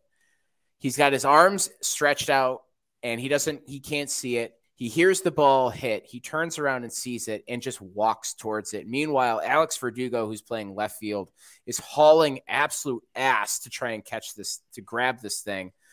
Uh, the guy who hit the ball, it's an inside the park grand slam. But the thing that makes me the most upset, and the reason why Jarren Duran is my asshole of the week, is the effort. I feel like in sports, effort is half the battle, as what we talked about with Kyler Murray. Just because you don't like to fucking watch film doesn't mean you shouldn't watch film. And I will say, just because you lost the ball in the in the outfield, Jarren, does not necessarily mean you don't have to run as fast as fucking possible to at least put in some effort to try and grab that ball before Verdugo got to it. And I think that's a problem that they've struggled with a lot recently is playing a lot of guys out of position, but at the same time, the effort has not been there for some of their more talented players. And I thought that they could be buyers at the deadline, but I think right now, in their best interest, they should be sellers. And they don't, they only have like a handful of guys that are under contract for next year. Sell off the parts that you can and load up for next year. Fire sale, baby. Yeah, let it happen. I think he should stay on the Red Sox forever. You would. Easy. Well, I'm he might go- turn out to be good, but he's not a center fielder. No, no, I, and and those th- those those are the type of things that they should probably be doing in spring training, not in a major game when you're vying for a wild card spot. Because I mean, I get desperate times call for desperate measures, but like he seems like he's out of his depth. Here's the thing, though, is they they believe that they're able to get away with it because they did the same thing with Mookie Betts, who was originally a second baseman in the minor league system, and they moved him to the outfield, center field, and he ended up landing in right field. And he's a solid, if not Gold Glove winning right fielder. Right. They're trying the same thing with Jarren Duran. It's just not working out. History Yeah. doesn't always repeat itself. No, yeah, doesn't. sometimes it's the exception, not the rule, right? Yeah, So- and he's not the player that Mookie Betts is either, or was. I mean, Mookie Betts was like a top prospect coming out anyway. So Jarren it's- Duran is too, though. Nah. But you know, you put him in a position that he's not comfortable with, and now he starts fucking thinking about things. Yeah, it's not good. We don't pay you to think. We definitely don't. Well, I'm gonna go with a uh, another athlete uh, for completely different reasons. Uh, candidate for Mi- Minnesota's lieutenant governor and former Baltimore Ravens center Matt Birk. Oh, that piece of shit. what what did he do? well, so he's always been like I always knew that Matt Birk was pretty conservative because you know if it's famous in uh when the Baltimore Ravens won the Super Bowl, he refused to go to the White House because Obama was the president. Um, he had some thoughts about abortion and he called abortion quote evil and decided and basically said that they're always playing quote the rape card when it comes to talking about abortion Sure. basically uh so quote he said that uh a, a terminating a pregnancy resulting from rape will quote only make things worse and basically said that it would be a uh it'd be two wrongs don't make a right so quote rape is obviously a horrible thing but an abortion is not going to heal the wounds of that. Two wrongs it's not going to make it right. One of the arguments i saw probably 20 times online today was about rape. As you yes the old rape card the only thing people go to when they like so it basically just wow. minimizing um this. And then he had just a very weird tangent in which he uh had to mention uh that oh did you know i won a super bowl guys? Shortly after we won the super bowl did i mention i won the super bowl? They said Yeah, well abortions they said well abortion's legal and it was kind of easy for a lot of people easy out for a lot of people. I, I don't i don't even know where he's going with that because it seems like a very weird tangent he just wanted to throw in that he uh, won the super bowl. I do have just a conventional like anytime someone's going to make a take on something or they often need to defend themselves before they make a stupid comment like that by giving themselves credibility for something like Yeah. I need to make sure you understand that I am authority for this reason so they build their credibility so that you'll swallow their bullshit a little bit easier but that's so fucking out of control bad that he he also used the term that he also used the comparison that like well abortion used to be legal well slavery used to be legal oh fuck Yeah, that's the right. That's the right direction you want to go with that. he also Uh, said did, quote did he finish up saying, "What is this fucking Nazi Germany? I can't have this." he also said quote other other laws you know women used to not be able to vote in our country now we let them drive Are Is- you- is what's this the argument there? Is that It- like, yeah, is this a psyop? yeah, like, is this just a joke? Like, is he just being sarcastic? Is he trying not to get reelected? What's He- going on here? He well, he well, I don't, I don't believe. Yeah, he he. I'm hoping that he gets voted out. And again, Minnesota, I I always credit to being the best state in the country, um, because in they're the only country that has ultimately voted for Democrats every single time in a Democratic el- an election. Go back to 1984, Reagan won 49 states. The one country he did not win, Minnesota. One Um, country he won, one state. Oh god damn it! I'm tired. It might as well be a. co- Yeah, my. You know what? I'm I'm declaring Minnesota its own country. You know what though? You, everyone like has talked about Herschel Walker. I think Matt Birk has the worst brain damage of the two. Yeah, he, and and like I it's lieutenant governor too, so it's not even like regular governor, but so which which is even scarier because I think with Herschel Walker the microscope's going to be on him pretty hard.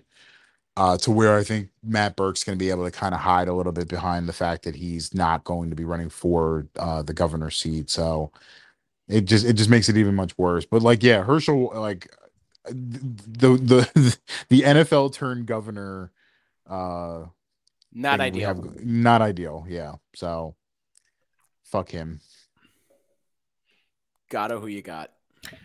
Um, I mean, I'd li- I kind of want to wanted to piggyback for a second off there because we missed we missed some some weeks there. We we went on that summer hiatus, and there was there were a few Ohio. Um, there was there's a governor, and there was someone from. I, I want to say it was a senator. I forget now.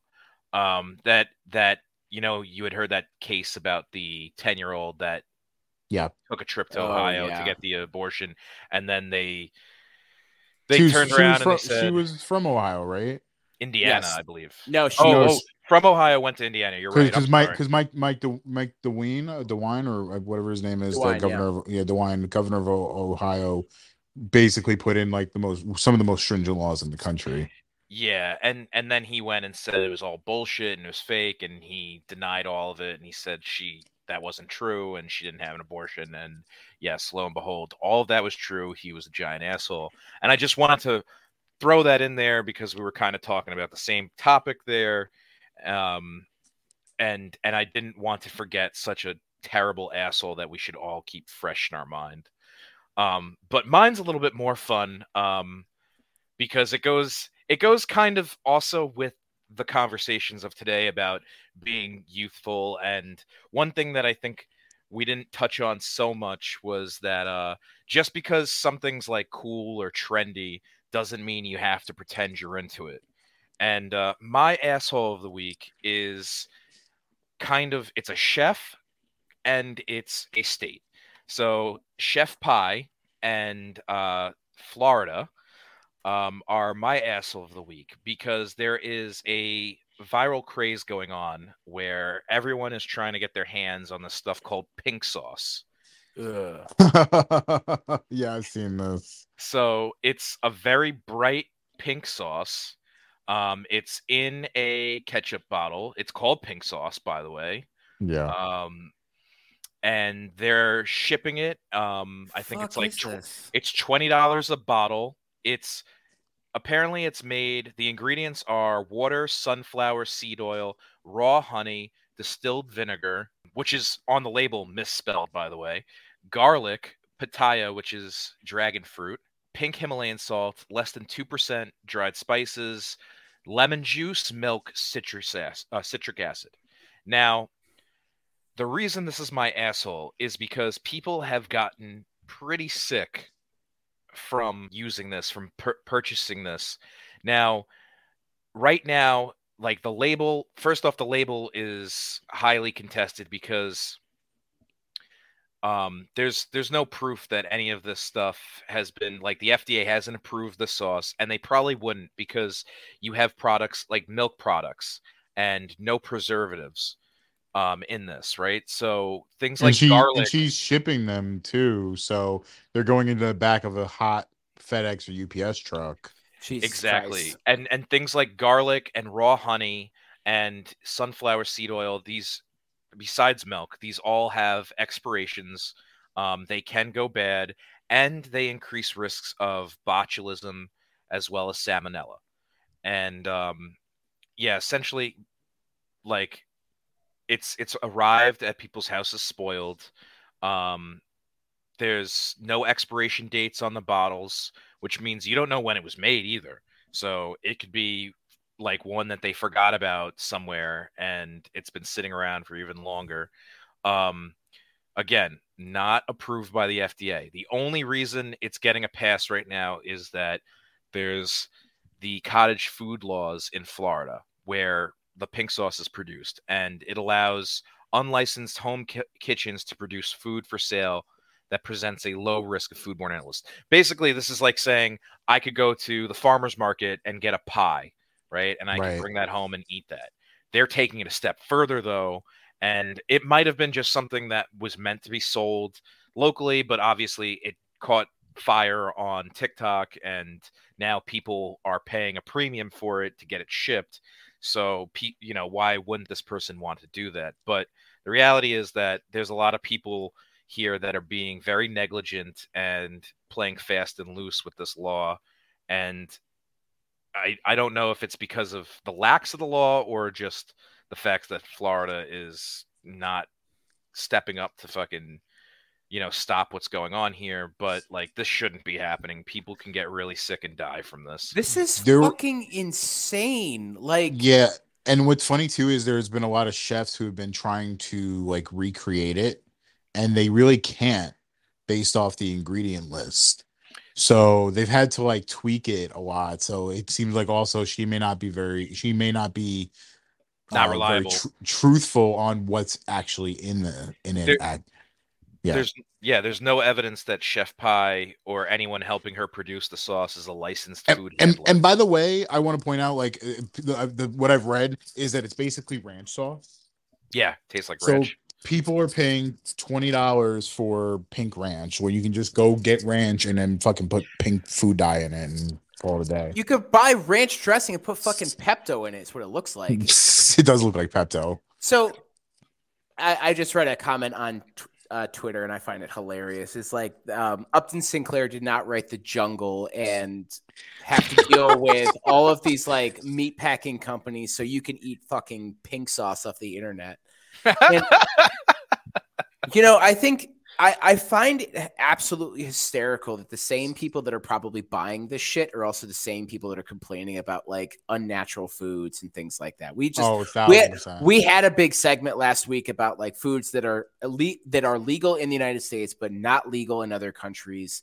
And there people make such a fucking stink about everything now where everything needs to be all natural with no preservatives or non-GMO. no seed oils. and they're probably buying this shit off the internet and having no understanding that a lot of things are in place to keep you alive. And if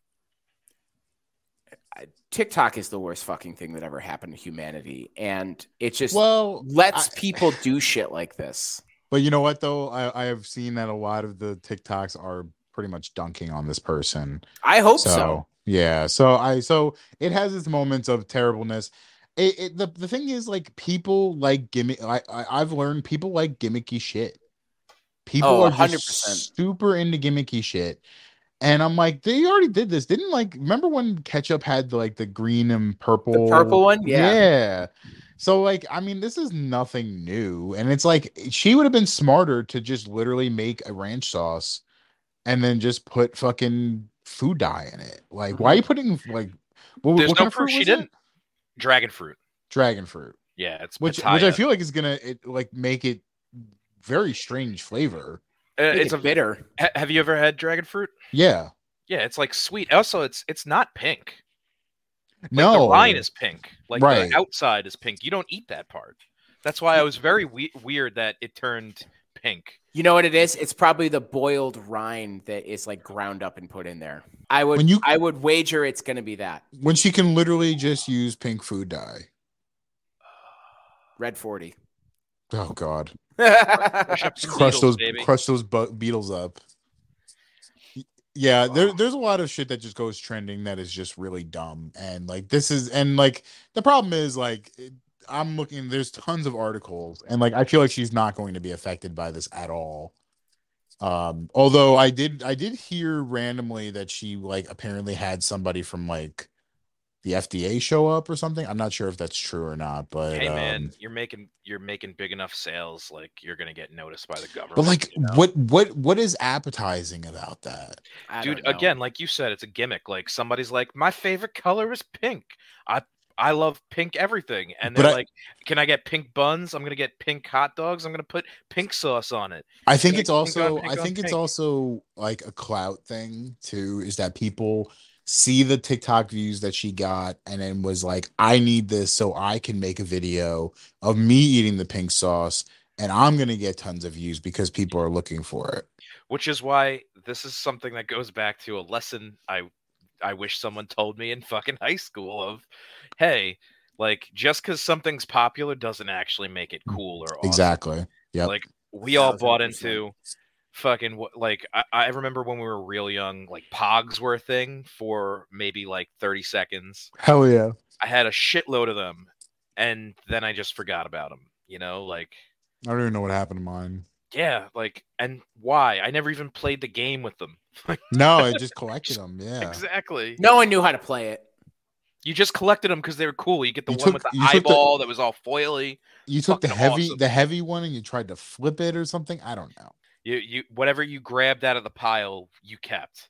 Is for family. But All right, uh, guys. How about picks of the week? Gatto, you want to wrap us around? Yeah, sure. Um, I mention them every so often, and I feel like I, I might as well just give them the full credit and give them one of my picks of the week. It's the podcast Citations Needed.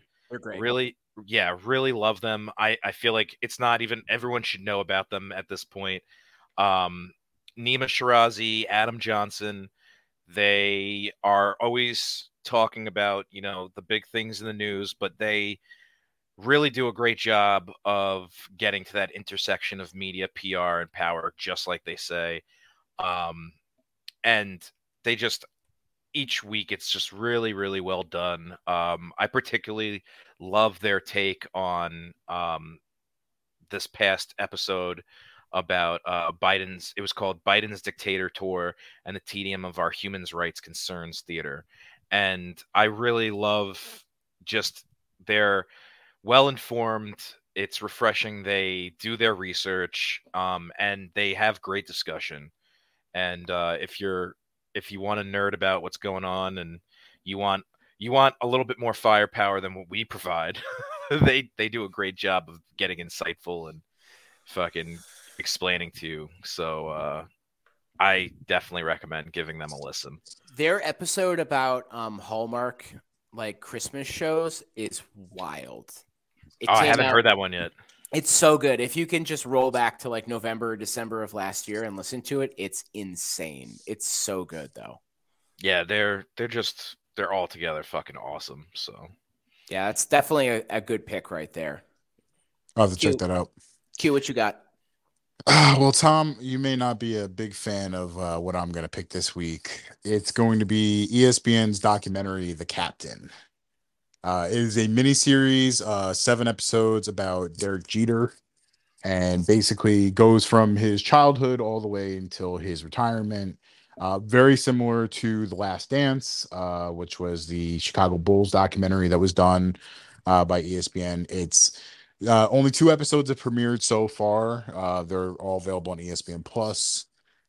They it is it is incredibly well done. Um, if you are a Yankees fan around my age and you grew up in you know the 90s watching those teams, uh, to be able to get some really good uh, insight on those on those teams, it, it's it's incredible. Plus, it just goes to show like how uh the one thing I, I i don't think i ever really realized was how tough it was for derek jeter to break through um and then after he got drafted he actually went through a horrible rookie season um which he actually contemplated quitting baseball uh for a short time because it was just he was just he was playing the worst he had ever played. Um but that uh, 95 series pretty much you know, where they ended up getting um, a horrible loss in that in that playoff series against Cleveland um, catapulted them and ultimately set up the moves that they made for the, the run in 96 so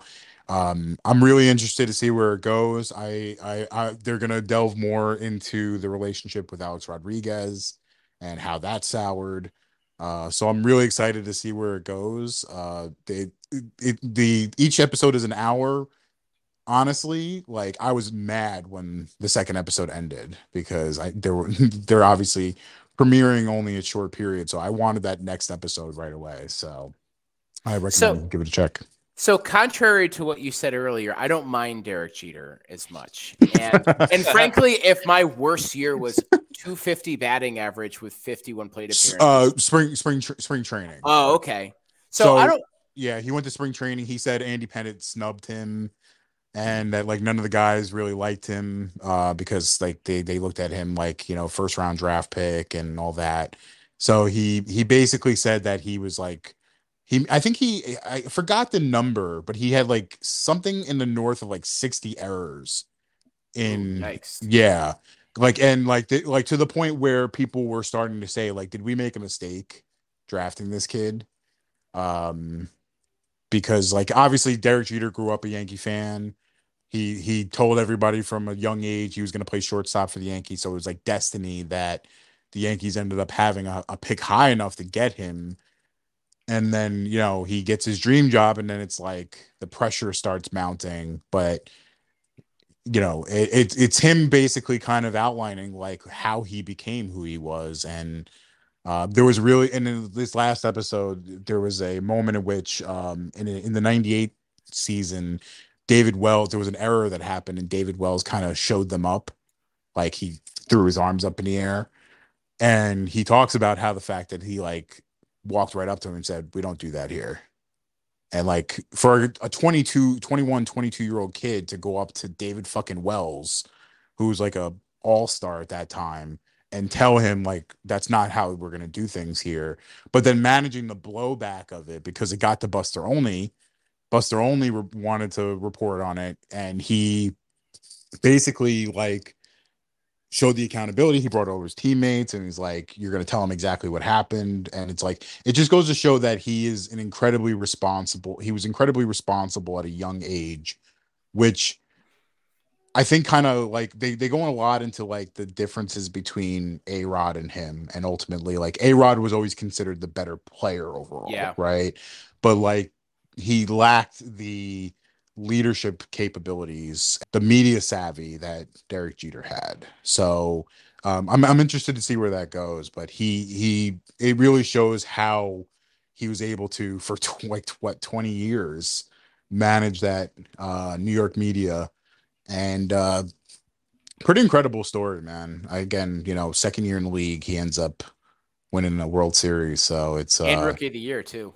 and rookie of the year yeah but like they also now are like they're right at this point now where he's going into arbitration and they're trying to lowball him. George steinberg's trying to trying to lowball him. And it's it's i'm just i like they they and, and they really pull everybody out of the woodwork for this. Uh they have everybody interviewing for this. So it's it's really really incredible to watch. So Why Five more wouldn't you wanna episodes.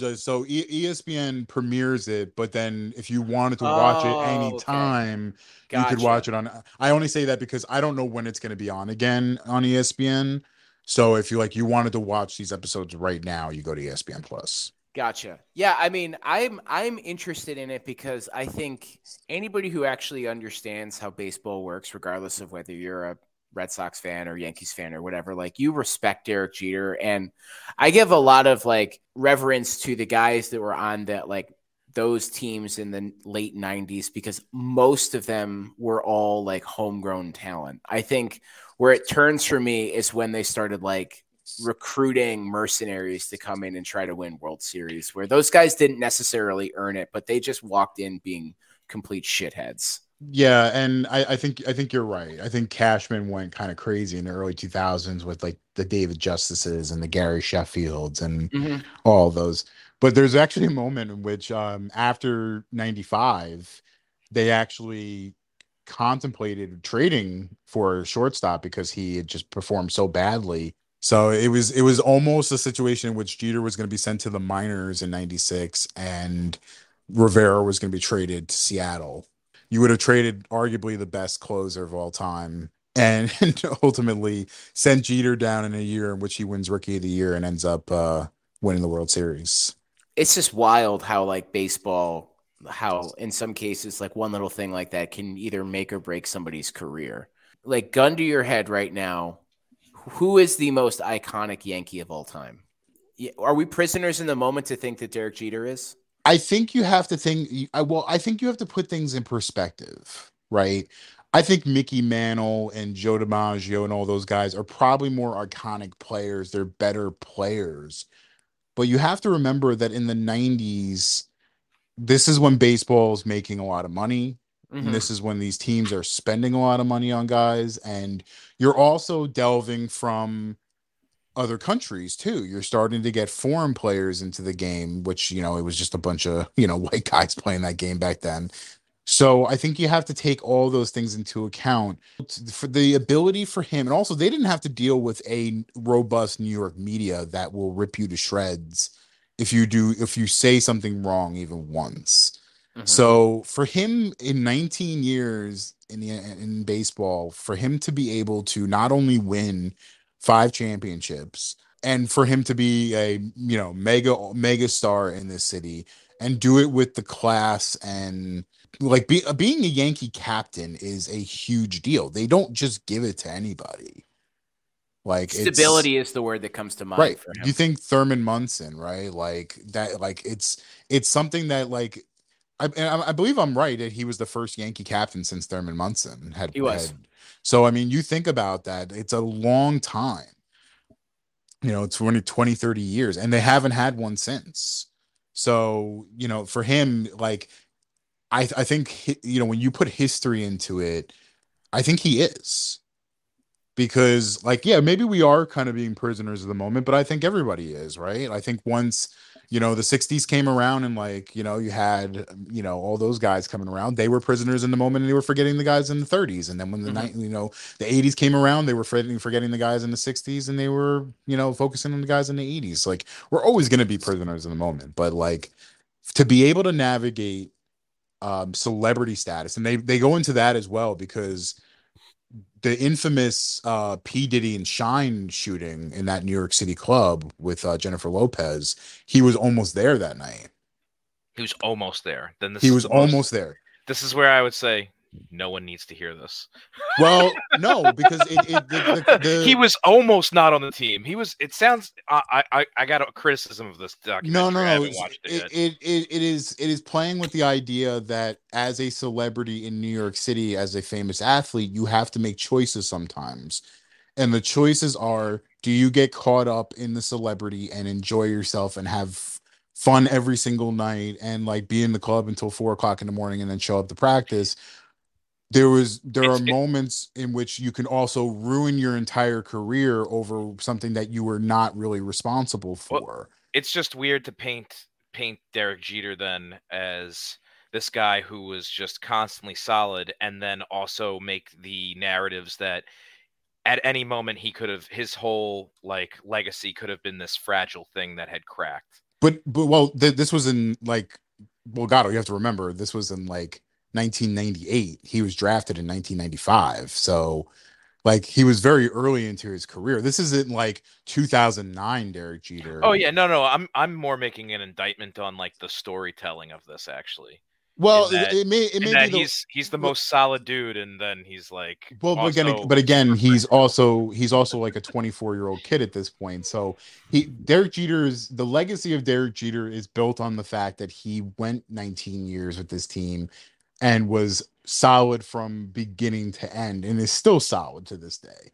So like at that time he's only like 24 years old. We don't know. We think he's this amazing kid, but we've seen guys rise up to greatness before and then ultimately fall and you know so like, again like you never know but he was basically talking about like you have to make choices sometimes that ultimately like i'm just going to stay home and watch movies you know and i'm or you know whatever and like you can get swept up pretty easily in a city like this and ultimately be in the wrong place at the wrong time and get you know and he's like and uh, listen like that was the Shyne where Shyne i believe went to prison i think he's still in prison for it Yeah.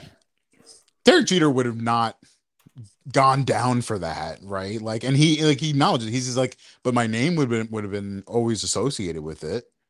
So he's like, my name would have always been on there that I was there that night. So he's like, it just it just those little things that will build up and ultimately could bring you down because like if you give the media an inch they'll take a mile with you. Like those writers are aggressive and they will I try would- and shape a narrative. Anyway i recommend giving it a watch because it's uh it's really great. So uh tom what do you got for us? Yeah, so um, my pick of the week is actually going to be a throwback from about 15 years ago at this point. So recently I bought the EA Games um, subscription on Xbox Live where you can go and play old EA games. And Ooh. my pick of the week is actually going to be a game called Mass Effect. And it's a, uh, you know, Mass Effect?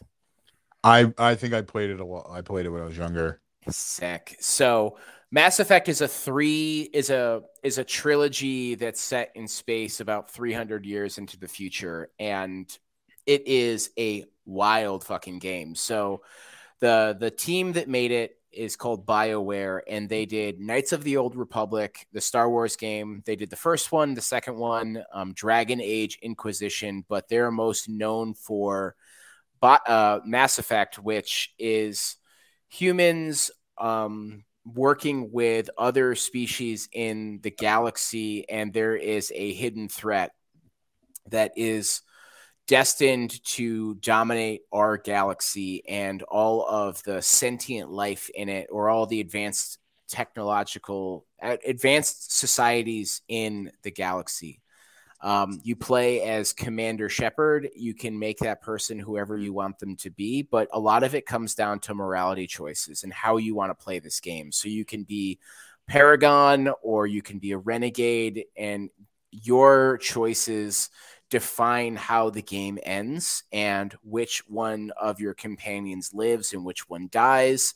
And the thing that I I didn't appreciate when I was younger, and now I'm starting to, is how well they've been able to weave the stories together from game one to two to three.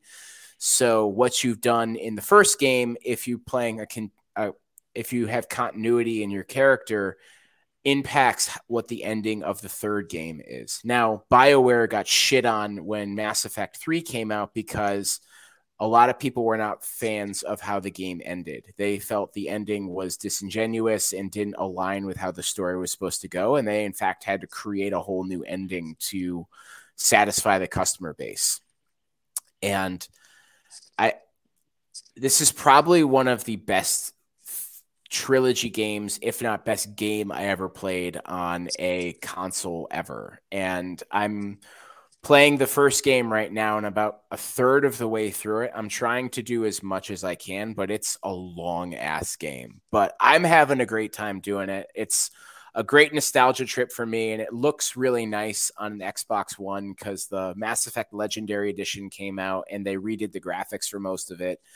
Um, for those who have the chance, buy the Mass Effect Legendary series, or you can just download that EA um, Play Pass or whatever it's called, EA Pass, and you can play all three of those games. But Mass Effect, that's a winner for me. You you would probably like uh, Red Dead Redemption uh, Part Two then if you like that because uh, it's it's very much like the same kind of mentality that you can like choose to be whoever you want to be as far as like a good guy or a bad guy and then the endings are affected by that. Yeah, Red Dead is a game that I've always wanted to play. I've just not had the time to dedicate to it It, because it, it is a it's beast. huge. Yeah, it's huge. Well, that does it for another episode of the Second Mouse Podcast, you fucks. Thanks for chiming in and listening in this week. We do this every week, minus our uh, couple week hiatus over the summer. But if you liked what you were listening to this episode and all the other ones, do us a favor and give us a like and a subscribe on all your favorite streaming platforms Spotify, Apple, Google Play, Amazon. Amazon people are, are, are creeping up in the standings right now, actually Ooh, if you want to be a participant or an active if you want to be engaged in the conversation do us a favor and send us a message on um, instagram twitter or facebook and let us know where you land on some of the topics that we talked about earlier and do us a favor and give us a like and a follow on twitter instagram facebook lastly we do this for the fans so let us know what you want us to talk about who your assholes of the week are and who your picks of the week are but Outside of that, you all have a fantastic week. Happy listening, and Bye. we'll see you later. Okay, let's get me a rhythm.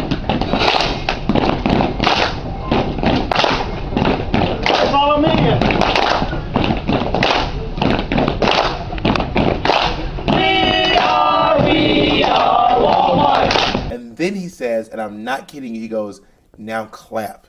Please clap. Just clap for that, you stupid bastard. I need applause to live. Turn it up.